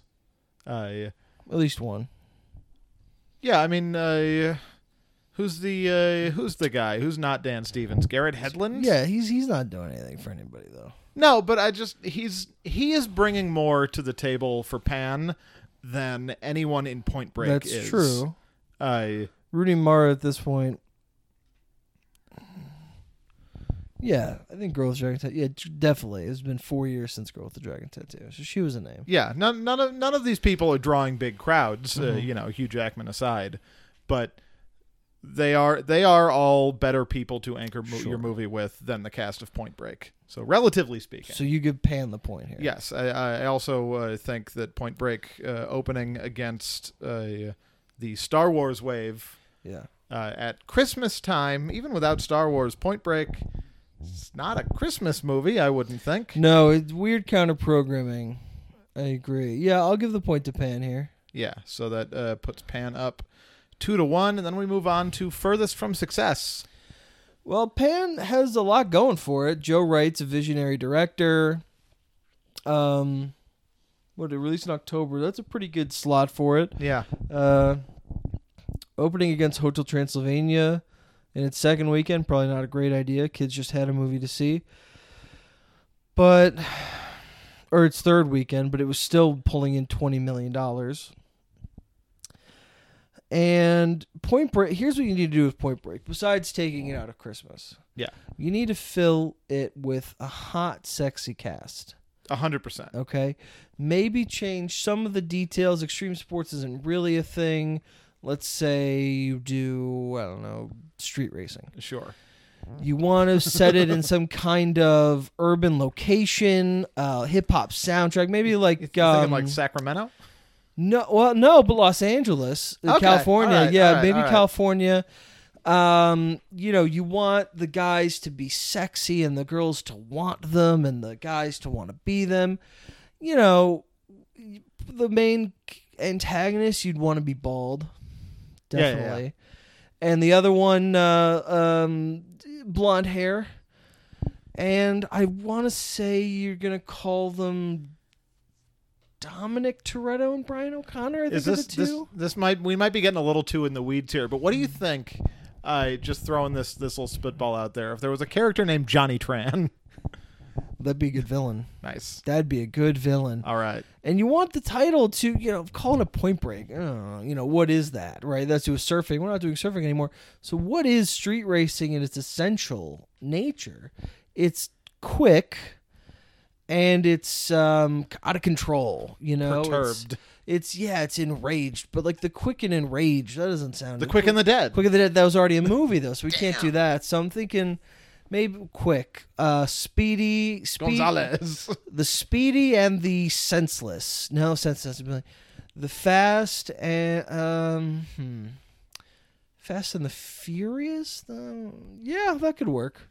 Um, that was a long tangent. All right.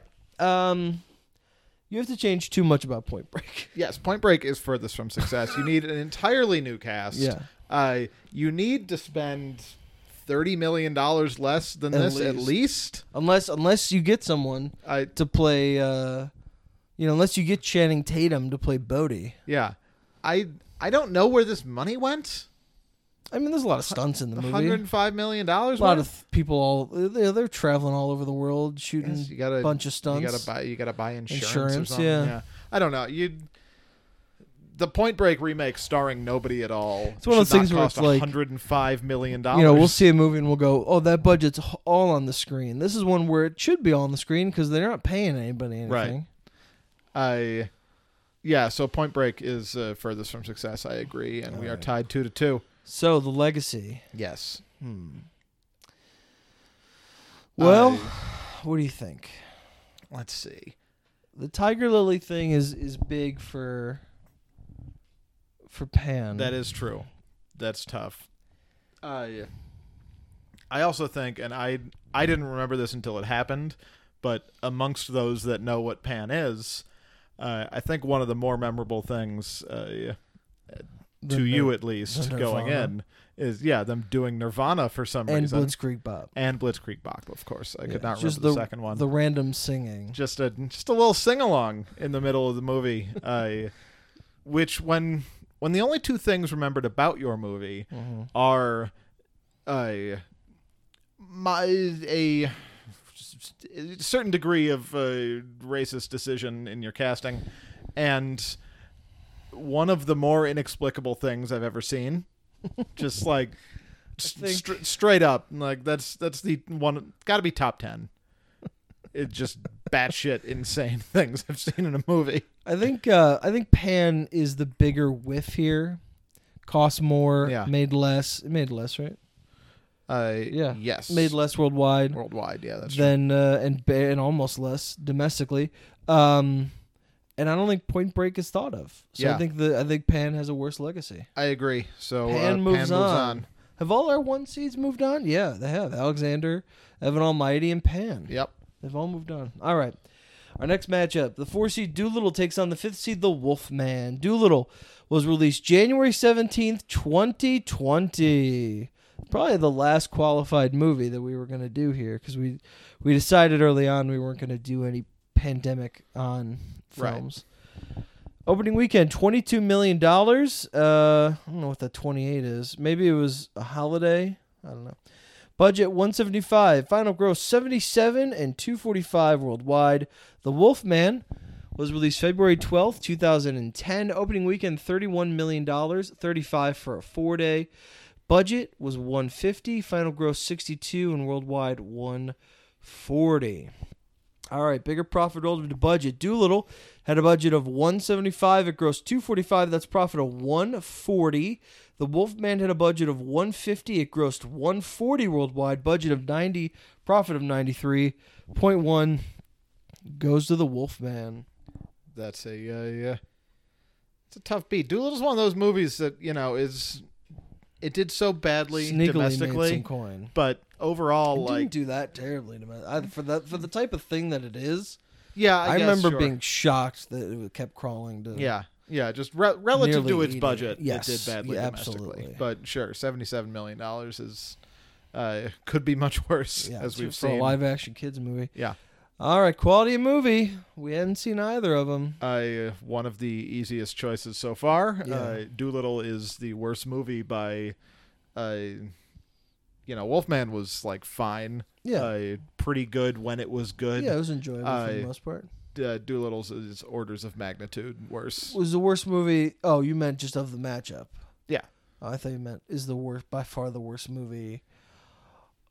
in the world. I didn't know Uh, you didn't finish the the sentiment. I thought you were gonna No, say was- on this tournament, no, it's just worse or not worse. in this division. I didn't know. Yeah. Um, yes, I agree. Uh, Dolittle gets the point. I I don't know that it's the worst movie in this division.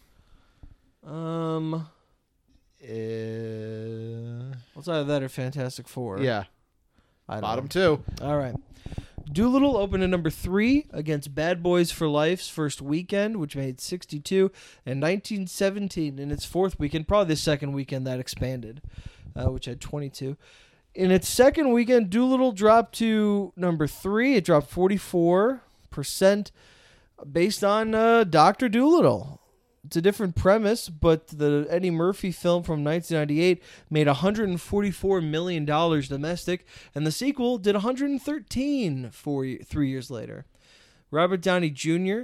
starred. It was almost a year after Endgame. It was his first headlining a non-MCU blockbuster since Sherlock Holmes: A Game of Shadows, which made 180 domestic over the Christmas season. Uh, whenever that came out, 2014 maybe. 15 on Rotten Tomatoes, 26 on Metacritic. The Wolfman opened at number two against Valentine's Day, which made $56 million in its opening weekend. That's pretty good. I remember when that exploded. Uh, hence, we got Mother's Day and New Year's Eve from Garry Marshall. Labor Day. Uh, I don't think he did that one. Percy Jackson and the Olympians, The Lightning Thief, was number three that weekend in its first weekend with 31. And Avatar, number four. Its ninth weekend, still making $23 million. The Wolfman dropped to fifth place the next weekend, 68% drop. Benicio del Toro starred in it. It was his first leading role in a blockbuster. He'd been untested otherwise. And uh, obviously based on The Wolfman, one of Universal's classic monsters. 34 on Rotten Tomatoes, 43 on Metacritic. Go ahead. It is very surprising to me that I'm about to say that Dolittle clearly had the easier road to success. I I think so too, and I think it's just based on star power there. it's I mean it's it's star power and it is previous success Del Toro in is just the IP. even watching the movie, you're like, why is Benicio del Toro starring in this? It is uh, it is it's not even like that suited to his talents or No, his sensibilities He does, as a, he an does a actor. fine job. He's fine in it, but it's not like you're like, oh yeah, no one else could have played that part. Yeah. It's a, a it's a strange call, especially if you're already spending 150 million on your movie. Yeah. Like spend 160 million. You know- at that point it doesn't matter. You know what I think is so interesting about how decent the Wolfman is, is that the d- original director dropped out Uh-huh. 10 days before shooting. Or no, dropped out and then Joe Johnston signed on 10 days before shooting started.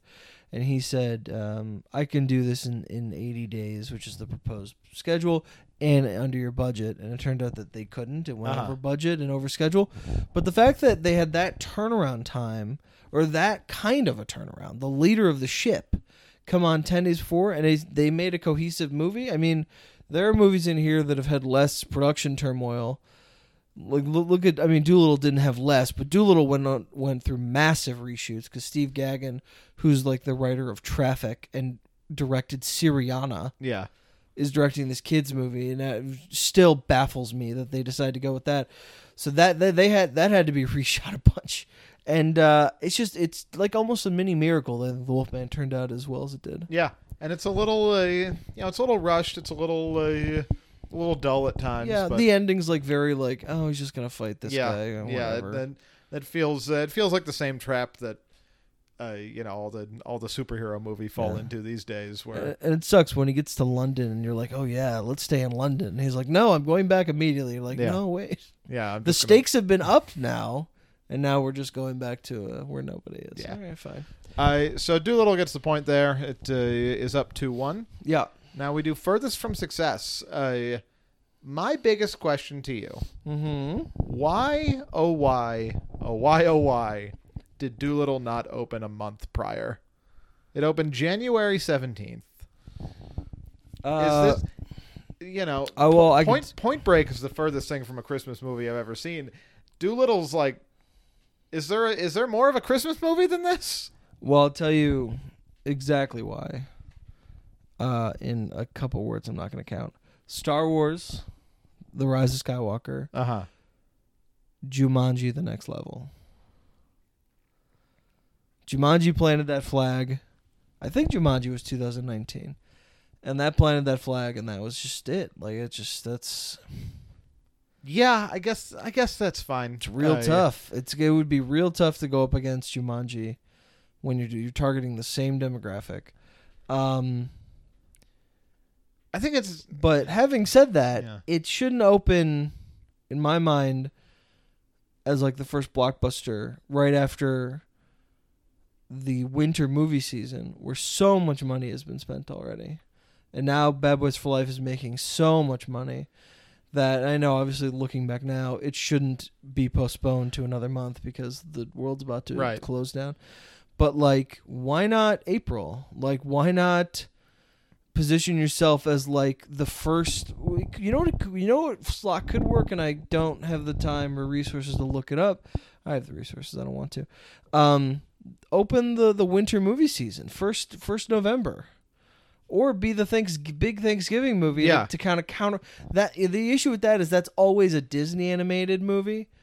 You know, like it was the 2019 was Frozen 2. So that's Uh-huh. always tough. This year was Encanto.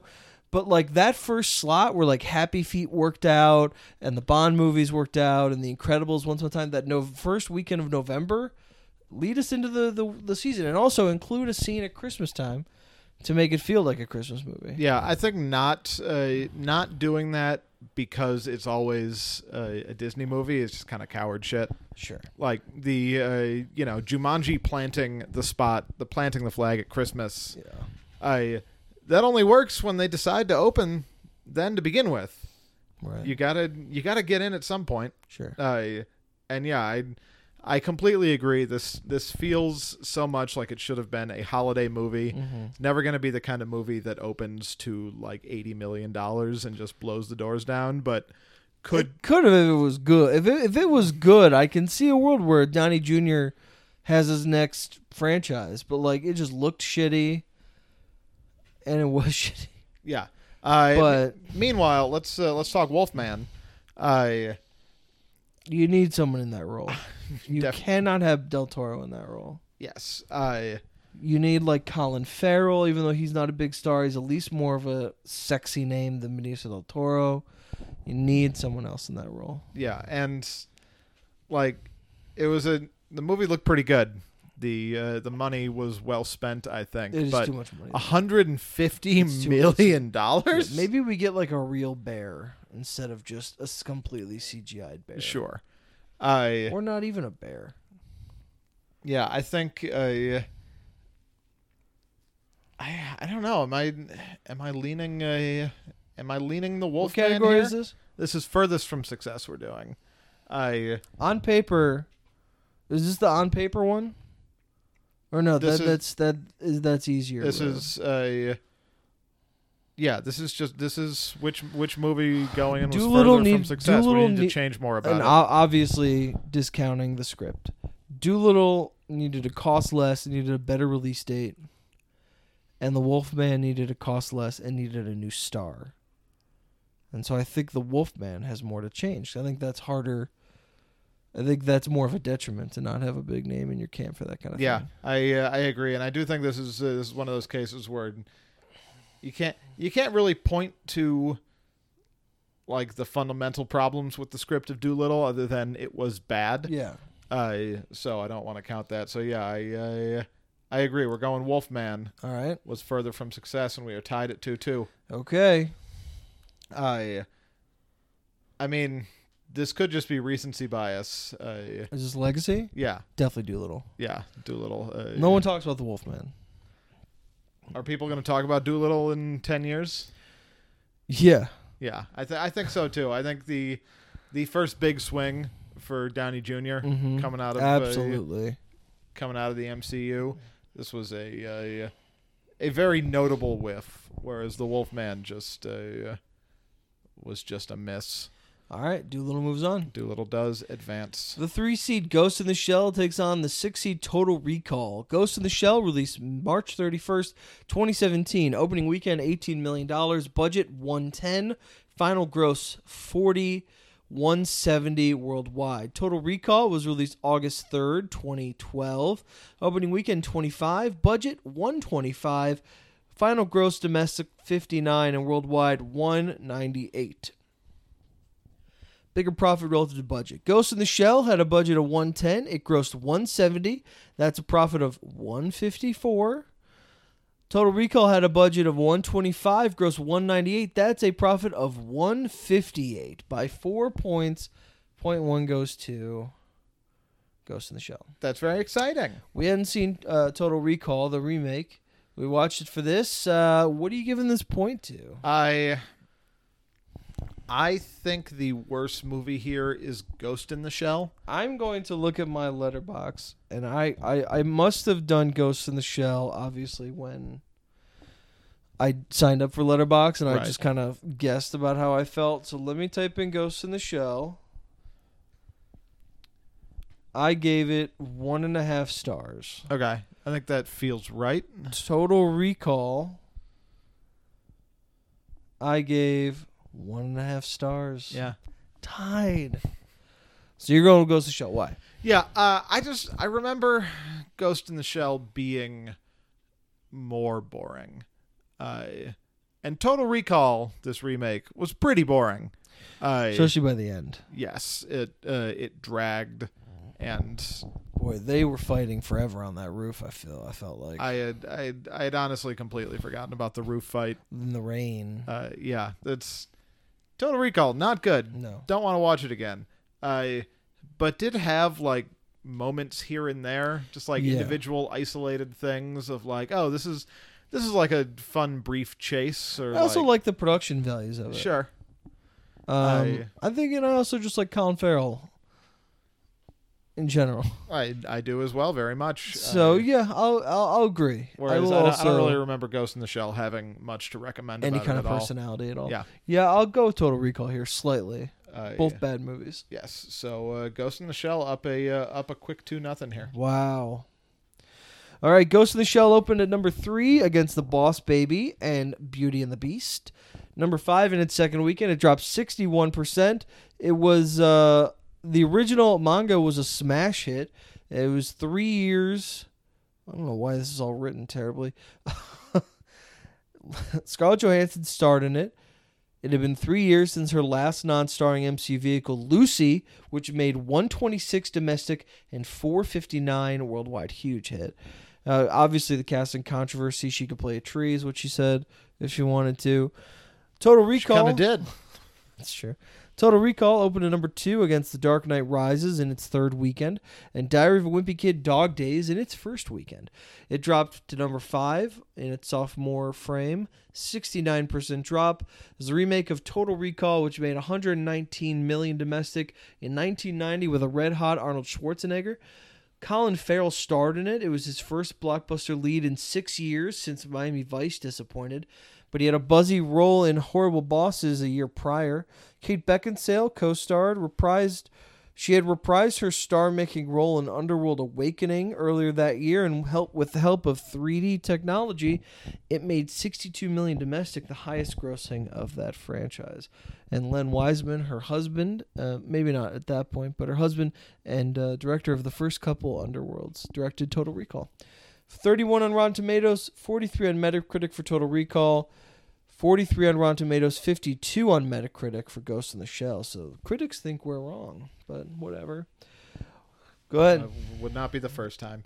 I so for easier road to success here, it's a it's tricky. On the one hand, Ghost in the Shell does have Scarlett Johansson uh, coming Yeah. off of Lucy, which is a uh, you know very very similar uh, like premise in that like sci-fi action thing Right. going on. But I think that was probably pretty well negated by all of the uh, People also didn't like Lucy after the, they saw it. the news buzz. Yeah, It, o- it uh, opened it opened to 40. It had decent legs, but it opened to 45 and everyone was like, "Oh, this was the trailers promised us like Scarlett Johansson can has powers in her Right. mind." And then it turned out it was much more heady than that. Is that the one where she turns into a thumb drive? Yeah. Okay. Never seen Lucy. Any good? I don't know. Okay. You've never seen Lucy? No. Me neither. I I'm not a big Luc Besson guy. fair enough. I whereas Total Recall, uh, you know, Colin Farrell's one of those uh, one of those guys that was tried as like the big movie star leading man many Mhm. times and is just much more uh, well suited to being a, uh sort of weird character actor. Yeah. He's just unfortunately too handsome for that. I but it is based off of this sort of beloved. Uh, it's a remake of a beloved movie.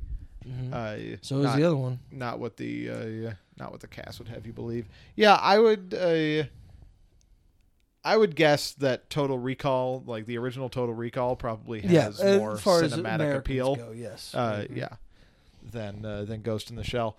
I, you know, Ghost in the Shell didn't really have any significant competition going on. Uh, whereas I'm guessing the audiences for Total Recall and The Dark Knight Rises Probably have a pretty strong overlap. Yeah. I so maybe I give the edge to Ghost in the Shell here For uh, for easier, road. road because of the Dark Knight factor, but I think it's a pretty close one. I think I agree, and I'm the reason I'm doing this is just for the stars of it. I think Johansson's name is bigger than Farrell's Yeah, at the time of those releases, and so yeah, I feel like the one's a safer bet than the other. all right, and that's a uh, a clean sweep for Ghost in the Shell, three to nothing victory. Wow, Ghost in the Shell moves on. All right, our last matchup. This is a big one. Fantastic Four, the two seed, against the Incredible Hulk, the seven seed. Fantastic Four was released August seventh, twenty fifteen. Opening weekend, twenty five million dollars. Budget one twenty. Final gross fifty six and one sixty eight domestic. The Incredible Hulk was released June 13th, 2008. Opening weekend 55 million, budget of 137, final gross 135 and worldwide 264. Bigger profit relative to budget. Fantastic 4 cost 120, it grossed 168, profit of 140%. The Incredible Hulk had a budget of 137. It grossed 264 worldwide. Profit of 193.1 goes to Fantastic Four. Yeah. Uh, qu- this is easy quality movie. We both dislike Fantastic Four more than the other one. Oh yeah, yeah. The uh, the Incredible Hulk is not a memorable MCU movie, but Mm. it is uh, very far from a uh, complete calamity. Yeah. Fantastic Four opened at number two uh, against Mission Impossible, Mission Impossible: Rogue Nation, uh, which was at number one slot in its second weekend, and The Gift was at number three. In its second weekend, Fantastic Four dropped to number four. It dropped 68%, obviously based on the uh, comics and uh, a revival uh, since the last film, Fantastic Four. The first one made 152 domestic in 2005. Imagine that. And the second did 132 in 2007. Josh Trank wrote and directed this. His uh, previous film, his feature-length debut, Chronicle, made a surprising 64 million domestic and 126 three years prior. The Incredible Hulk opened at number one against Kung Fu Panda in its second weekend, and The Happening in its first weekend, which made 30. Number two in its second weekend, The Incredible Hulk dropped 60%, obviously, again, based on the comic book character. The original film, The Hulk, in 2003 was polarizing, but it made 132. It- this film came out a month after Iron Man, which had made 293 at that point. Downey had an uncredited cameo at the end of that film, at the end of The Incredible Hulk. Edward Norton starred. He had never solo headlined a blockbuster before. Incredible Hulk has a 67 on Rotten Tomatoes, 61 on Metacritic. Fantastic Four has a 9% on Rotten Tomatoes, 27 on Metacritic. So easier road to success here. I I don't know the Ed the Ed Norton never having headlined anything uh, that isn't the twenty fifth hour is uh, I mean, neither had any of the people in Fantastic Four. fair point. I And Edward Norton at least had the cloud of being like an Oscar nominated actor. yeah, that's a uh, yeah, that is a good point. Do you remember in two thousand eight? Like how much was known about the plans for the MCU? Very little. Did we? Uh, the the thing at the end of Iron Man was like a big surprise. The Avengers Initiative thing. Okay, so we did not we did not know uh, we did not know for sure uh, when the Incredible Hulk came out that we were building towards the Avengers. No, people had no idea. Well, he says the Avengers Initiative, sure, but but but people had no idea that the two movies were connected. They were both different studios. This was Universal. Iron Man was Paramount, and so when the what a weird time. I remember we had seen we saw the Incredible Hulk a little bit after its release.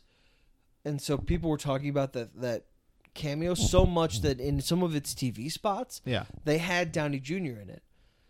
After the movie had come out, just kind of like people already know this is happening, and plus it might get people who don't know to come see the movie because Iron Man's about to make three hundred. yeah.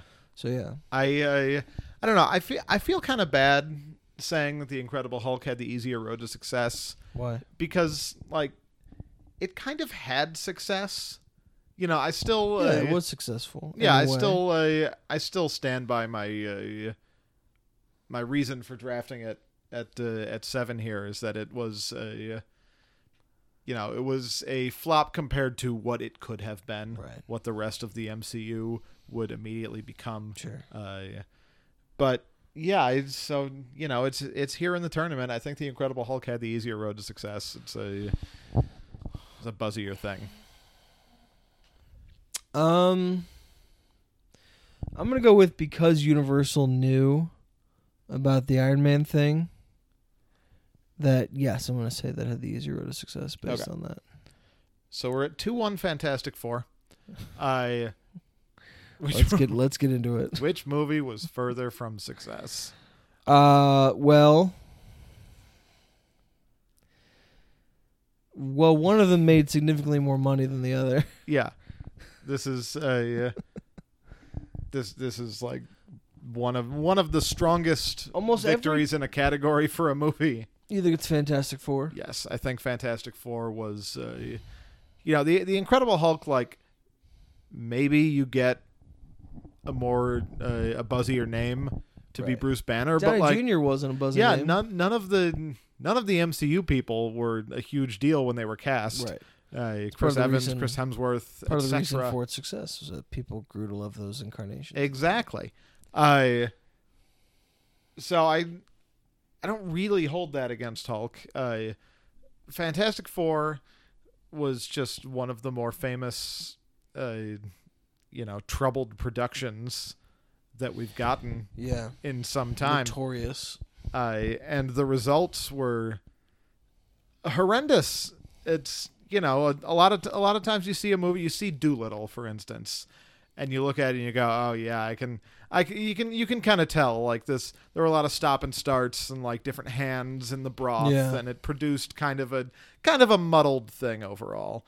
Uh, it's rare you see a movie and go like, oh, this this 20 minute section in the middle was directed by a different person with a different script Right. like so so clearly and then this ending was shot in 45 minutes Yeah, I, I guess I wasn't thinking about the the ending of that movie. I guess I wasn't thinking about the the behind the scenes turmoil, but that, that that that is what needs to change. And I I, I think Edward Norton had problems on set. I think he was kind of tough to work with, and him. sure he's a he's a difficult fella yeah, and him and the director butted heads, but yeah, nothing like what Trank had to go through. Um, so yeah, I agree. yeah and then uh, you know just in terms in terms of competition i think uh, mission impossible was probably a bigger roadblock than uh, Kung Fu Panda and yeah, happening. anything that incredible hulk had Yeah, I agree. So we're voting Fantastic Four and moving it into the round of 32. All right. So out of the John Carpenter division, then a one seed Pan next week, two weeks from now, we'll take on the four seed Dolittle, and the three seed Ghost in the Shell will take on the two seed Fantastic Four. So just the top four move on. Yeah, That's that interesting. was a uh, it was a, it was a well uh, a well drafted round by you and I. All right, the Steven Spielberg division. These are the franchise non-starters. Here we go. The one seed Jo- uh, John Carter will take on the eight seed R.I.P.D. The four seed The Golden Compass will take on the fifth seed The Lone Ranger. The three seed After Earth will take on the six seed The Last Airbender, and the two seed Valerian and the City of a Thousand Planets will take on the seven seed Green Lantern. John Carter was released March 9th, 2012. Opening weekend $30 million, budget 250. Final gross 73 domestic and 284 worldwide. RIPD came out July 19th, 2013. Opening weekend 12 million, budget of 130, final gross 33 domestic, 178 worldwide. Oh, bless There it is. Thank you. Bigger profit relative to budget. John Carter cost 250 to make it, gross 284 worldwide. That's profit of 113. RIPD cost 130 to make it, gross 78. That's a profit of 60.1 Point goes to Oof. RIPD. That's tough. Our quality of movie also goes to RIPD. Uh, yes, R.I.P.D. is worse. John Carter, a you know, big, It big, would be- big famous flop, but Shocking to me if John Carter is eliminated in the first round. Let's see if it can pull off a clean sweep from here on out. I think it can. well, let's uh, let's get into it. John Carter. some stats. opened at number two against the Lorax and Project X, both in their second weekends. Number three in weekend two, 55% drop. Disney had a huge marketing push with this movie. Uh, it opened on the same weekend as Alice in Wonderland two years prior, which made huge bucks. Andrew Stanton wrote and directed the film. Uh, he's Disney Animation royalty. He was the writer director of Finding Nemo and WALL-E, and he was the writer or the co-writer of A Bug's Life, Toy Story 1 and 2, and Monsters Inc. This is his first foray into live action. It had a 52 on Rotten Tomatoes and a 50. That's very nice split. 51 on Metacritic, right? The same thing. RIPD opened number 7. The Conjuring was number 1 that weekend. Turbo also opened that weekend, also starring Ryan Reynolds. And Red 2 opened that weekend. Crowded fucking weekend. Number three in its second weekend, it dropped 52%. It's based on a comic book, trying for Men in Black vibes. Jeff Bridges starred in the film four years after his Oscar win, three years after Tron Legacy and True Grit. They grossed 172 and 171 respectively, five days apart they were released. Good lord. Big December for him. It was a big Jeff Bridges renaissance. Ryan Reynolds also starred in the film. to me Two, what? That they both came out at the same time? That uh, that there was that moment. It's it's kind of like uh, you know we were talking a few months ago about how there was a period in time when Jeff Goldblum was just like the hottest star in the Mhm. world. Uh, Je- Jeff Bridges does not seem like the kind of guy that could Yeah, it was a nice coronation for anchor- Bridges. a hundred and seventy million dollar movie, let alone two at the Yeah. same time. Ryan Reynolds also starred two years after The Green Lantern failed, and a year after Safe House hit it big with Denzel's help. 12 on Rotten Tomatoes, 25 on Metacritic. Yeah. Uh, so easier road to success here. Uh, I think has to be John Carter because it has the uh, the power of God behind it. I agree. Uh, perhaps it perhaps in 2012 uh, Disney was not the uh, the almighty empire that it is today, but it was also uh, not some little startup. It was Yeah, quite I uh, think they- quite powerful in the They were industry. about to buy Marvel. They, Yeah. they, they, they were doing fine. Um, and they must have bought Star Wars like that because Force Awakens came out three years later, so they're probably buying Star Wars. Okay, so this time. so this basically is the time when they become the uh, the next level behemoth that they are today. I and yeah, when you've got when you've got that studio behind you, putting its full uh, its full force into making you a success, that's Disney bought the best you Marvel in for. 2009. good lord, really? That's all right. Good for them. I did I did not realize that happened so early in the uh, They would buy the Star Wars Marvel. for four billion dollars in cash and stock uh, that year in October Seems, seems like a good deal. For Disney. Yeah, yeah. I what mean, it's a good deal for Lucas. He got four billion dollars. that's true. plus whatever the hell else Every- he had. Everybody wins. yeah, but like, dude, it's a steal for Disney. yeah. Would you Would you rather have four billion dollars now or uh, Or more do you have bill- to- more or- billions over the next many years? Or do you want to keep having to think of different shit to do? yeah, you can get four billion to never think again. I'll- All I'll- right. Yeah, I accept. Yeah. I. it's a good way of looking at it. Yeah. Like at, at a certain point, if he wanted to doesn't keep making Star Wars money, he'd have to keep making the movies. yeah, you could Not necessarily, but just you know to increase his sure. capital. You could make you could make the argument that Star Wars is worth I don't know twenty five billion dollars Yeah, or how however many billion Yeah. dollars, but you get four billion dollars, you're you're Yeah, made in the shade. you're fine. All right, what are we doing here? so John Carter, uh, we agree, has the easier road to success. Yeah, I Uh, agree. R.I.P.D. is a much uh, a much smaller thing. Uh, so John Carter is uh, inching its way Yep. toward the victory. Uh, furthest from success. Which movie uh, do we need to change more about John Carter. to make it a hit? I'll tell you why. R.I.P.D. has decent, has great stars for that kind of franchise. Sure, both. Uh, A great budget, one thirty, easily doable for like trying, you know, like a smaller Men in Black. The only thing I need to change, again, quality notwithstanding, the only thing I need to change on R.I.P.D. is a better director and a different release date. yeah, That's it. I uh, you know I hadn't even really considered. Uh, obviously, this movie is uh, is like going for the Men in Black thing. Right. I hadn't really considered how similar a pairing Ryan Reynolds and Jeff Bridges are to, To- Will Smith and Oh, Tommy Lee yeah. Jones. Like it's it like now now that it occurs to me, it's obvious. Yeah. Uh, gruff older guy, uh, even- charming, charismatic He's younger even, guy. Bridges is even doing a southern accent. Yeah, but uh, but yeah, that's that's nuts. I was I was gonna say, you know, they're a really good like uh, they're a really good duo pairing. Yeah. You've got this. You've got the sort of uh, gruff, scraggly guy, the young, uh, the young, shiny guy, and wait, where did they do that before? Right. I.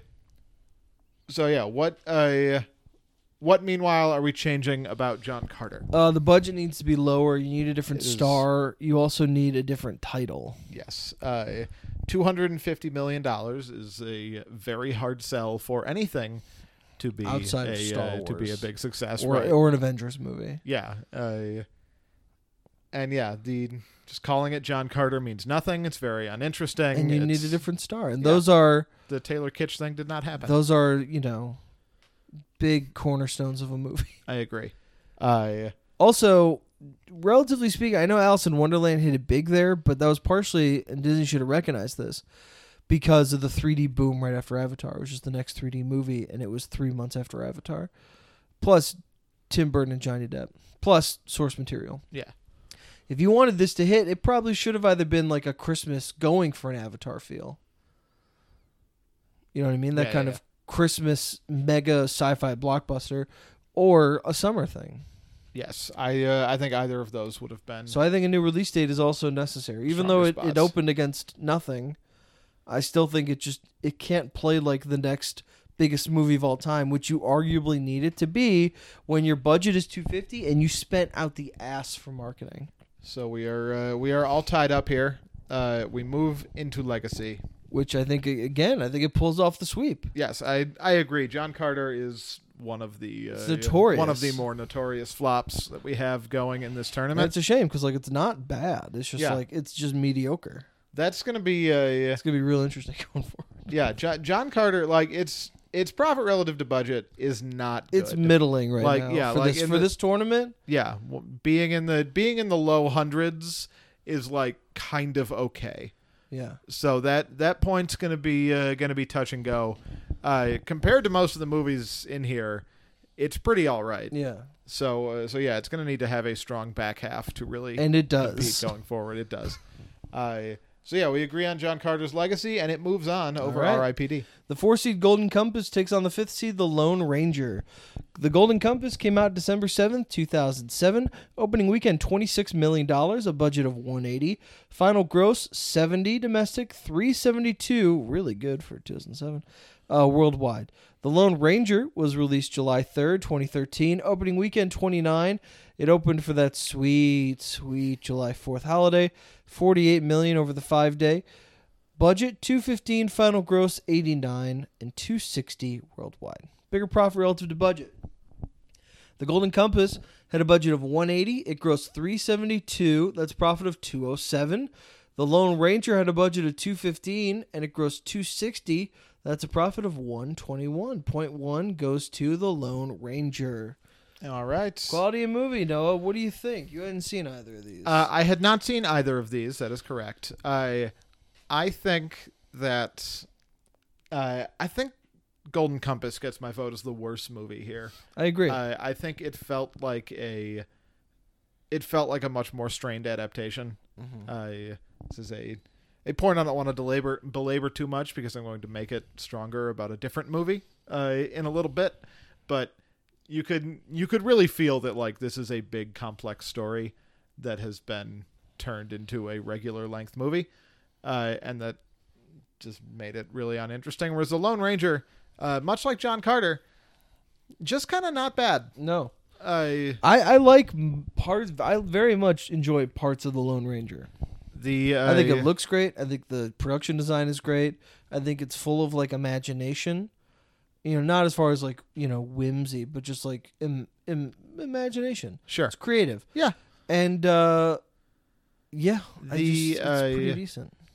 The Johnny Depp thing is tough. It's real tough. You know, after uh, talking talking about Pan, we should also bring up uh, Johnny Johnny real Depp tough. as Tonto. it's weird how they kind of skirted that because they did. I, I from what I recall, there was a controversy, and then he spent like a long time with a certain Native American group, Uh-huh. and I think they kind of gave a like a like well at least he tried to understand our culture, whatever it was. But looking, if that was done today, it would not matter. No, I I don't. I don't. I don't really know that. To me, it mattered. Uh, it mattered. I mean, I wasn't thinking about the Lone Ranger at the time. Right. It's just he's doing a voice, and that's like the voice is tough. that. That's just a an impossible barrier to entry. Yeah. At at least with Rooney Mara, she was just like. It's like Herself. wh- yeah, she was Yeah. just a person that was dressed in Right. native garb. Uh, yeah, it's not uh, it's not good, but the Lone Ranger is uh, is is generally pretty all right. Yeah. All right. So So Tied. is, uh, we are all tied up. The Golden Compass opened at number one. Enchanted was in its third weekend, and This Christmas was in its third weekend. Both made 10 and 5, respectively. In its second weekend, The Golden Compass uh, dropped to number three. It dropped 65%. It's based on a popular children's book or a series of books released on the same weekend as The Chronicles of Narnia two years earlier, which hit big. Daniel Craig uh, starred in it, or kind of. It was a year into his tenure as Bond, and his Invasion co star, Nicole Kidman, also starred in it. It was released a few months after the invasion came out. 42 on Rotten Tomatoes, 51 on Metacritic. The Lone Ranger opened at number one. Despicable Me 2. Well, no, I think it opened at number two. I think that's wrong. It definitely did. Despicable Me 2 was number one that weekend with $83 million, and The Heat was number. That's all wrong. The Heat was number three that weekend. Who knows how much that made? The Lone Ranger dropped to number five in weekend two. Dropped 60%, based on obviously the famous character, or I don't know, semi famous character. It had the entire creative team behind Pirates five years after they last collaborated and at World's End. That means the star, the director, the writers, the producer, the studio, everyone came back. Johnny Depp starred as Tonto two years after On Stranger Tides still made 240 domestic and one bill worldwide a year after Dark Shadows flopped. Armie Hammer starred as the title character three years after The Social Network. It was his first lead blockbuster role. 30% on Rotten Tomatoes, 37 on Metacritic. Uh, I'm just going to uh, jump in here because I was curious. Uh, the Heat made uh, 24 million in its second weekend. It had 86 total That's at that point, That's which is what what happened. Uh, so yeah, uh, we're talking easier road to success here, and for me, uh, the deciding factor here is the uh, the run back of Pirates. I think my answer is the Lone Ranger. Yeah, I agree. Uh, it had, uh, like you said, it had the entire team. Uh, it had a, you know, they were they were just doing the same thing, but in the West, and it was, I think, I think basically the perfect amount of time. May maybe like a year too late to to really Well, capitalize. if it had but come out a year too late, then it would have been only one year after On Stranger Tides. yeah, sure. But Uh, no, I agree. Yeah. I. so yeah, my uh, my vote my vote here is is definitely the Lone Ranger. I agree. All right. And then furthest from success, with the Lone Ranger moving up in a two to one lead, I Is it possible this is also the Lone Ranger? well, what a what all do we need to change about the Lone Ranger here? That seems like a uh, It's a fine release date. yeah, Despicable Me 2 was going to be a smash. It was a breakout sequel to a movie that already made a fuckload of money. But it would it, it was positioning itself as like the big live action movie, action movie specifically in July. What year did it come out? 2013. Yeah, I don't remember what came out else came out that July. Man, Man of Steel was a few weeks earlier in June. But that was always a gamble in a sense of like, you know, it's a new Superman, whatever. But this was like supposed to be the big action movie of July. So the release date's fine. Yeah. Budget I could go a little lower on. Oh yeah. 200, 215 million. That's a lot for the like- first installment Yeah. because that proposes that if you do a sequel, it's got to be like 250 and already you're capped. Yeah, and like when you're doing a, uh, when you're doing a pirates movie, or especially like Pirates Two, once you start getting Davy Jones in there, like I, I can I can see why all the all the ships and the water and the effects and the creatures and All the stuff. water. Uh, well, they had to buy all that water. Yeah. Uh, all the, again, all that money is showing up on screen. Uh, whereas I feel like the Lone Ranger just does not look like it should cost the same amount of money as a Pirates movie. Right, because it's in the desert. Yeah, because it's just because they don't have to buy any water. They they, they actually need very little water. Um, whereas the you know the Golden Compass uh, costing 180 has fantastical creatures and settings and effects and, And you obviously don't want Depp to be overstaged, but I think you do try to get someone else for the Lone Ranger. It's the lead character. yeah So find another hot young stud. I hate to keep doing this, but Channing Tatum would have been fine yeah. The um, in that regard. The point is Channing Tatum uh, is He can do uh, anything. Yeah, he's one of he's one of those uh, he's one of those stars that like isn't gonna he's not gonna anchor a hundred million dollar movie, Not but his he's own. just yeah he is just a a reliable draw. Right. Whereas the, gold, should be the, in more things. the Golden Compass opened in the perfect release date. Nicole Kidman is good. I mean, there's not really any place to put like a young, hot teen star. Yeah, this is a It's a it's a child and then adults. if this if this movie happened to be made uh, ten years later, it could star Millie Bobby Brown, but two years after there's- Chronicles that is a rare thing. is a good amount of time, Yeah, so there's not much I change about the Golden Compass. yeah, it just didn't it work. just didn't work. I think. Do you do you think uh, Daniel Craig and Nicole Kidman are just like do not like seeing each other anymore? After after the 2007 they had, Maybe. It's like, oh, this is an interesting script. Who else is involved in? No, I, I keep me away. Never going back to work with that person. I, yeah, I, th- I I think that feels right. The golden the Golden Compass is like on paper looks pretty good. Just didn't just didn't hit. Yeah. Uh, so yeah, the Lone Ranger is getting uh, is getting that point for me as well, and advancing over the Golden Compass. Wow. All right. The three seed After Earth takes on the six seed The Last Airbender. After Earth came out May 31st, 2013. Opening weekend 27 million, a budget of 130, final gross 60, domestic 243 worldwide. The Last Airbender was released July 1st, 2010. Opening weekend 40 million dollars, 58 for the 4-day. Budget 150, it made 131, a shocking 131 domestic and 319 worldwide. Bigger profit relative to budget. Well, After Earth cost 130, it made 243, that's a profit of 187. And The Last Airbender had a budget of 150, it made 319, profit of 213. Point one goes to After Earth. These movies both were huge successes uh, relative to everything else we've been talking about.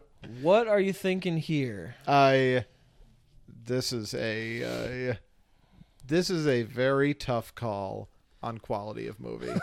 I let's see. I'm sorry. I want to uh, make sure I get that. we did a whole series about Will Smith. We even talked about him earlier on part one of this podcast. Yeah, and He just won an Oscar.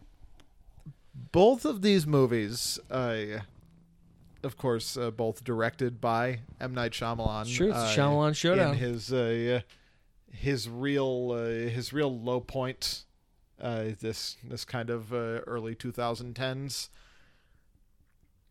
God, I don't know. I mean, and obvi- obviously, you know, I am I am colored by the bias of uh, you know I'm a big fan of the Last Airbender show Sure. uh, and have no connection to the broader After Earth universe. Why don't I go first?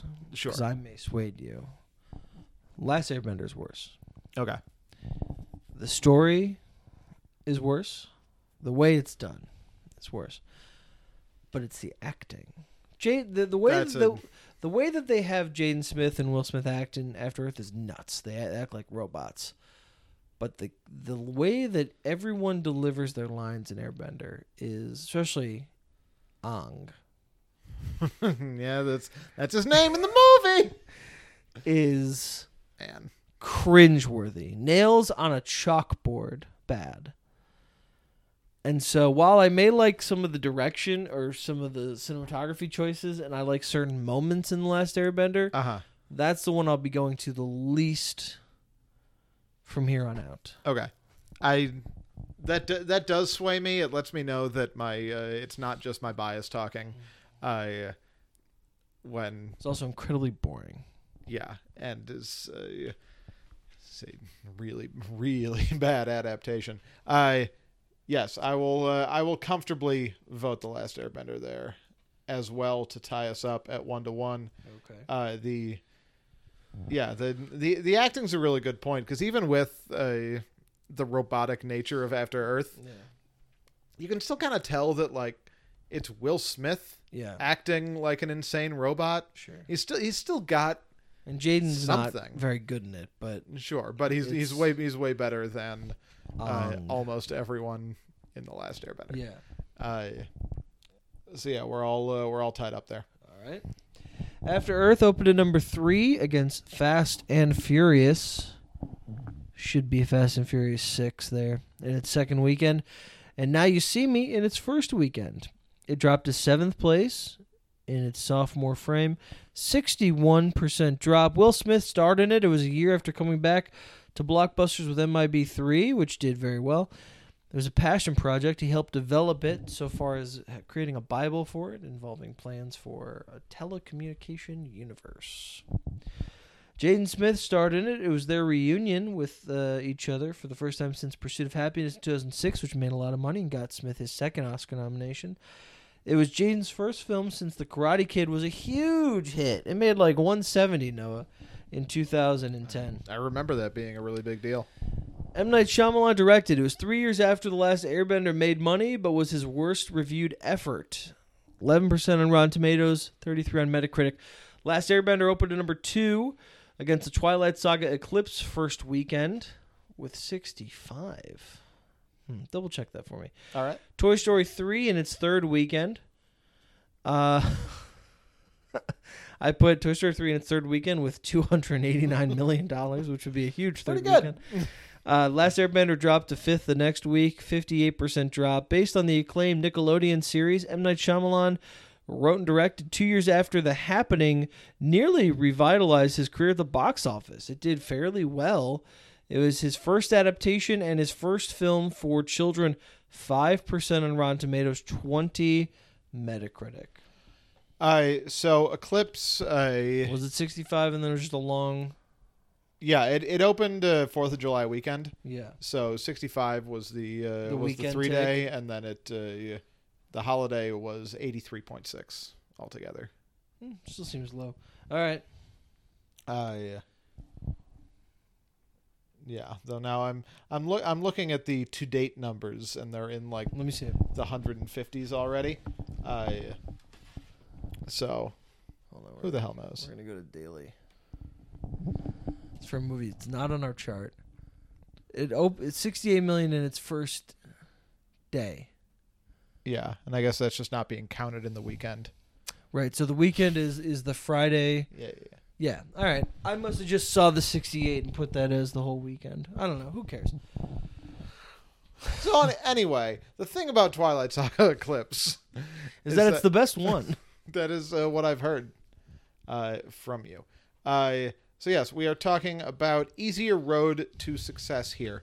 Uh, this one is also tough because on the one hand, After Earth clearly has the star power Oh, yeah. to be a success where The Last Airbender does not. However, how much is that counteracted by uh, being directed by M Night Shyamalan in 2013? I think you know he was a What a he good came, point, in He came sense- out uh, he came out of the gate super hot and was like, "This is the next Spielberg, right?" Mhm. He uh, two uh, two in a row with Six Sense and Signs, Unbreakable. uh, Unbreakable, sure, uh, and then kind of slowly becomes a joke Mm-hmm. a, a punchline rather than a, a a box office hit. Has the happening, and it's almost like, oh, is is M Night coming back? Like Right. this movie is uh, succeeding, but is also quite bad, and it's got both going at once. And then the Last Airbender, I think, kind of cemented his reputation uh, as I guess the question there is like, Not. does does the negativity of the Last Airbender? By the way, I remember during the promotional ads for After Earth, they did not say an M Night. It was the first time it said it didn't in the trailer say an M Night Shyamalan film. yeah, But Will Smith is a producer. Them reteaming after Jaden hit it big all those years ago, and Will coming back with Men in Black Three. He's on top again. Not not that movie did gangbusters, but it did really well. sure. Last Airbender just has that property to go off of, and has no stars in it at all. I have to give it to the names. Yeah, I think I think that's right. I I got to give it I, to the. I think I agree that uh, yeah, After Earth had the easier road to Yeah. success because just the Smiths are a bigger deal than M Night Shyamalan is a drawback. And then as far as um, what do you change? I mean, the Last Airbender made decent money, Yeah, it was uh, but if- almost almost made its budget back domestically. Uh, If I had to change something, After Earth, I think needs to get a new release date. Coming off the heels of Fast and Furious Six is tough. Again, maybe that maybe that's a Christmas one. Maybe that's you Yeah. play, you do a family thing, and maybe that's a Christmas play. Pursuit of Happiness was Christmas. Um, and the Last Airbender, I think uh, you you've got to find some name to put in there, right? Somebody. somewhere, yeah, uh, yeah. Someone's got a star in that fucking movie. yes, I No offense to Dev Patel, but yeah. When when Dev when. Dev Patel in 2010 is by far the most famous person in the movie. Yeah. Am I forgetting anyone? Aasif Mandvi. All right, so maybe not quite by far in 2010. I here's what I, here's what I'll say about the Last Airbender, and this is going to be I think it's The- a good release date for Airbender though.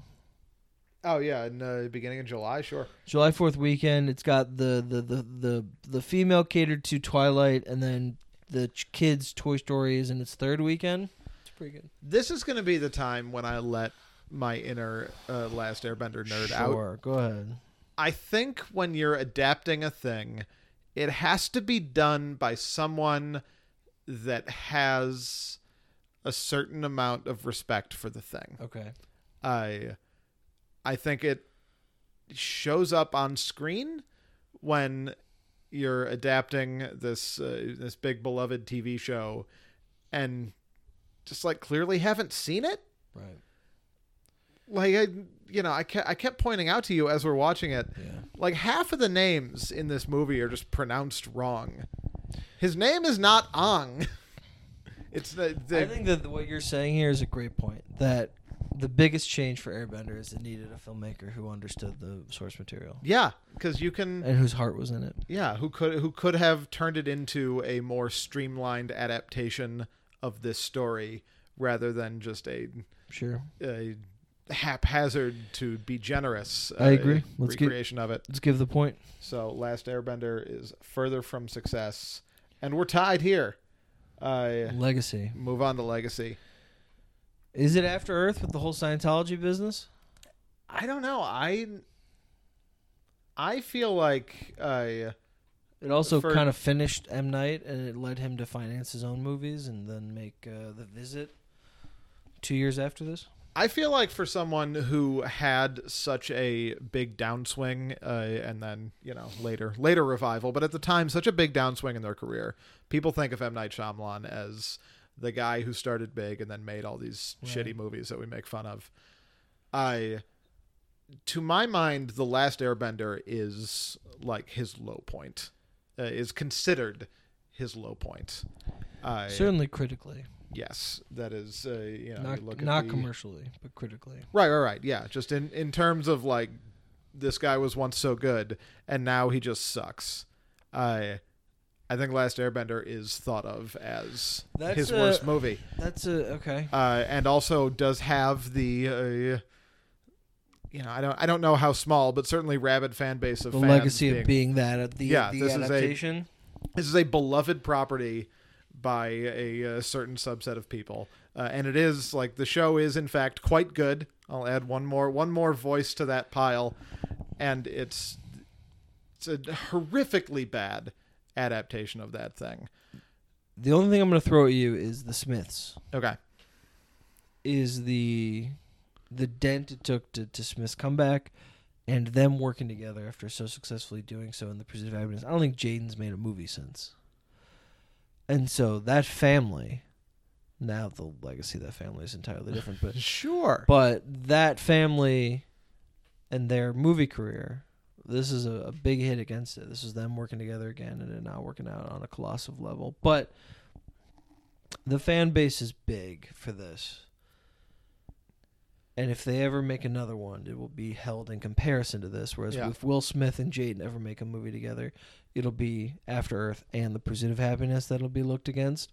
So I agree. Let's go with Airbender. all right uh, airbender gets the point there you know they are uh, I'm, I'm sure you do know but that they are adapting uh, avatar once again For Netflix. uh, right? for netflix yeah and uh, people people are nervous well, it's going to be shitty. the Does that uh, does that make uh, Avatar move on? Uh, yes. Last Okay. Airbender advances. Our last matchup: the two seed Valerian in the City of a Thousand Planets against the seven seed Green Lantern. Valerian opened on July twenty first, two thousand seventeen. Opening weekend seventeen million dollars. Budget one eighty. Final gross forty one domestic, two sixty six worldwide. Green Lantern had uh, was released June seventeenth, twenty eleven. Opening weekend fifty three million. Budget of two hundred. Final gross one sixteen and two twenty worldwide. Valerian had a budget of 180. It grossed 226. That's a profit of 125. And Green Lantern had a budget of 200. It grossed 220. Profit of 110. Point one goes to Green Lantern. Uh, quality movie. We watched enough of Valerian. I think we definitely agree that Green Lantern's worse. Yes, Green Lantern is uh, just soulless and awful, Yep. and Valerian uh, is pretty uh, pretty charming. Yeah, it so seemed far. like fun. Yeah. Uh, Valerian opened at number five. Dunkirk was number one in its first weekend. Girls Trip number two, and War for the Planet of the Apes sat at number four. Number eight was Valerian in its second weekend, 62% drop. Luc Besson wrote and directed three years after Lucy. Uh, that was a polarizing but surprise hit with 126 domestic and 459 worldwide. Had ScarJo in the lead. He then followed that up a year later with uh, a year after Valerian with 2018 sexual assault. I don't know why I have that if it's after the kit fact. Green Lantern, Just just, to let everybody know, yeah. he's a piece of shit. Uh, Green Lantern opened at number one. Super 8 was in its second weekend. Mr. Popper's Penguins was in its first. And X Men First Class was uh, in its third. Green Lantern dropped to number three the next weekend, 66% drop. It was a big superhero play, first time this character had been seen in live action. Generic, four quadrant, colorful, fun blockbuster. Something for everybody. Ryan Reynolds starred in it two years after the proposal made about 160 with Sandra Bullock's help, and two years after his ill fated appearance as Deadpool and X Men Origins Wolverine. 26 on Rotten Tomatoes, 39 on Metacritic for Green Lantern, 47 Rotten Tomatoes for Valerian, 51 Metacritic. Go ahead. Uh, easier road to success. Uh, Certainly Green Lantern. absolutely, Green Lantern. It's a uh, it's a It's a- well it's a well known property from a big Oh, comic yeah. studio. Oh yeah. Uh, with Valerian is a French graphic novel nobody's heard of. exactly with like just nobody. No in one it. in it. Like Ryan Reynolds, uh, you know, is not has not become Deadpool yet, No. but he's but he's, a name. Yeah, he's still a name that people like and enjoy watching. Uh, so yeah, Green Lantern had the easier road to success by far, which uh, seals a quick three nothing victory for Green Whoa! Lantern. Holy shit! All right. Uh, yeah, Valer- Valerian never never stood a chance with making a fairly decent worldwide money and, and being kind of okay. So the matchups in two weeks. John Carter, the one seed, will take on the fifth seed Lone Ranger, and the sixth seed, the Last Airbender, will take on the seventh seed Green Lantern. There we have it. Next week, we have the set. We have, we have a quarter of our um. We've half of our tournament now cut down. Next week we cut down the second half, the Lawrence of Arabia division. That's the Hayao Miyazaki family film division, the Tony Scott action film division, the Nora Ephron star driven film division, and the Justin Lin uh, sequel. What's the, what's what, what, what is that called? Uh, that is uh, Sequel- franchise enders. Franchise Enders Yes, division. yes, Yeah, the sequels that didn't continue. Um, and uh, that we promise a shorter episode next week as well. Yes. Uh, what do you have to recommend? I to recommend. God, I I already did X. I guess just the Lost City. Like I don't. I don't really expect the Lost City is going to be my kind of movie, but it's fun that the box office is rolling. So just like keep it rolling, guys. Um, I'll say everything everywhere all at once. We're, we're seeing that in a few minutes, so that's probably going to be good. Yeah. Go see your specialty theaters. Uh, plug us up. All right, you can find us at what'sintheboxoffice.com. We are on Twitter at WitBoxOffice. It is also our Instagram handle. I am on Twitter at Noah Druki. I'm at Brian Dasurber, D A S U R B E R. And of course, the feed for our podcast can be found anywhere podcasts are found. We are on Stitcher. We are on Apple Podcasts. We are on Spotify. They let us upload as many episodes as we want. Uh, so we're gonna we're gonna keep doing it, guys. Next week, we continue Multiplex Sadness uh, with the second half of the round of 64. So tune in for that. Also, Morbius. We'll see what that does. That'll be next week. This has been What's in the Box Office. I have been your host, Brian. And I've been your host Noah. And until then, if you feel safe, go see a movie.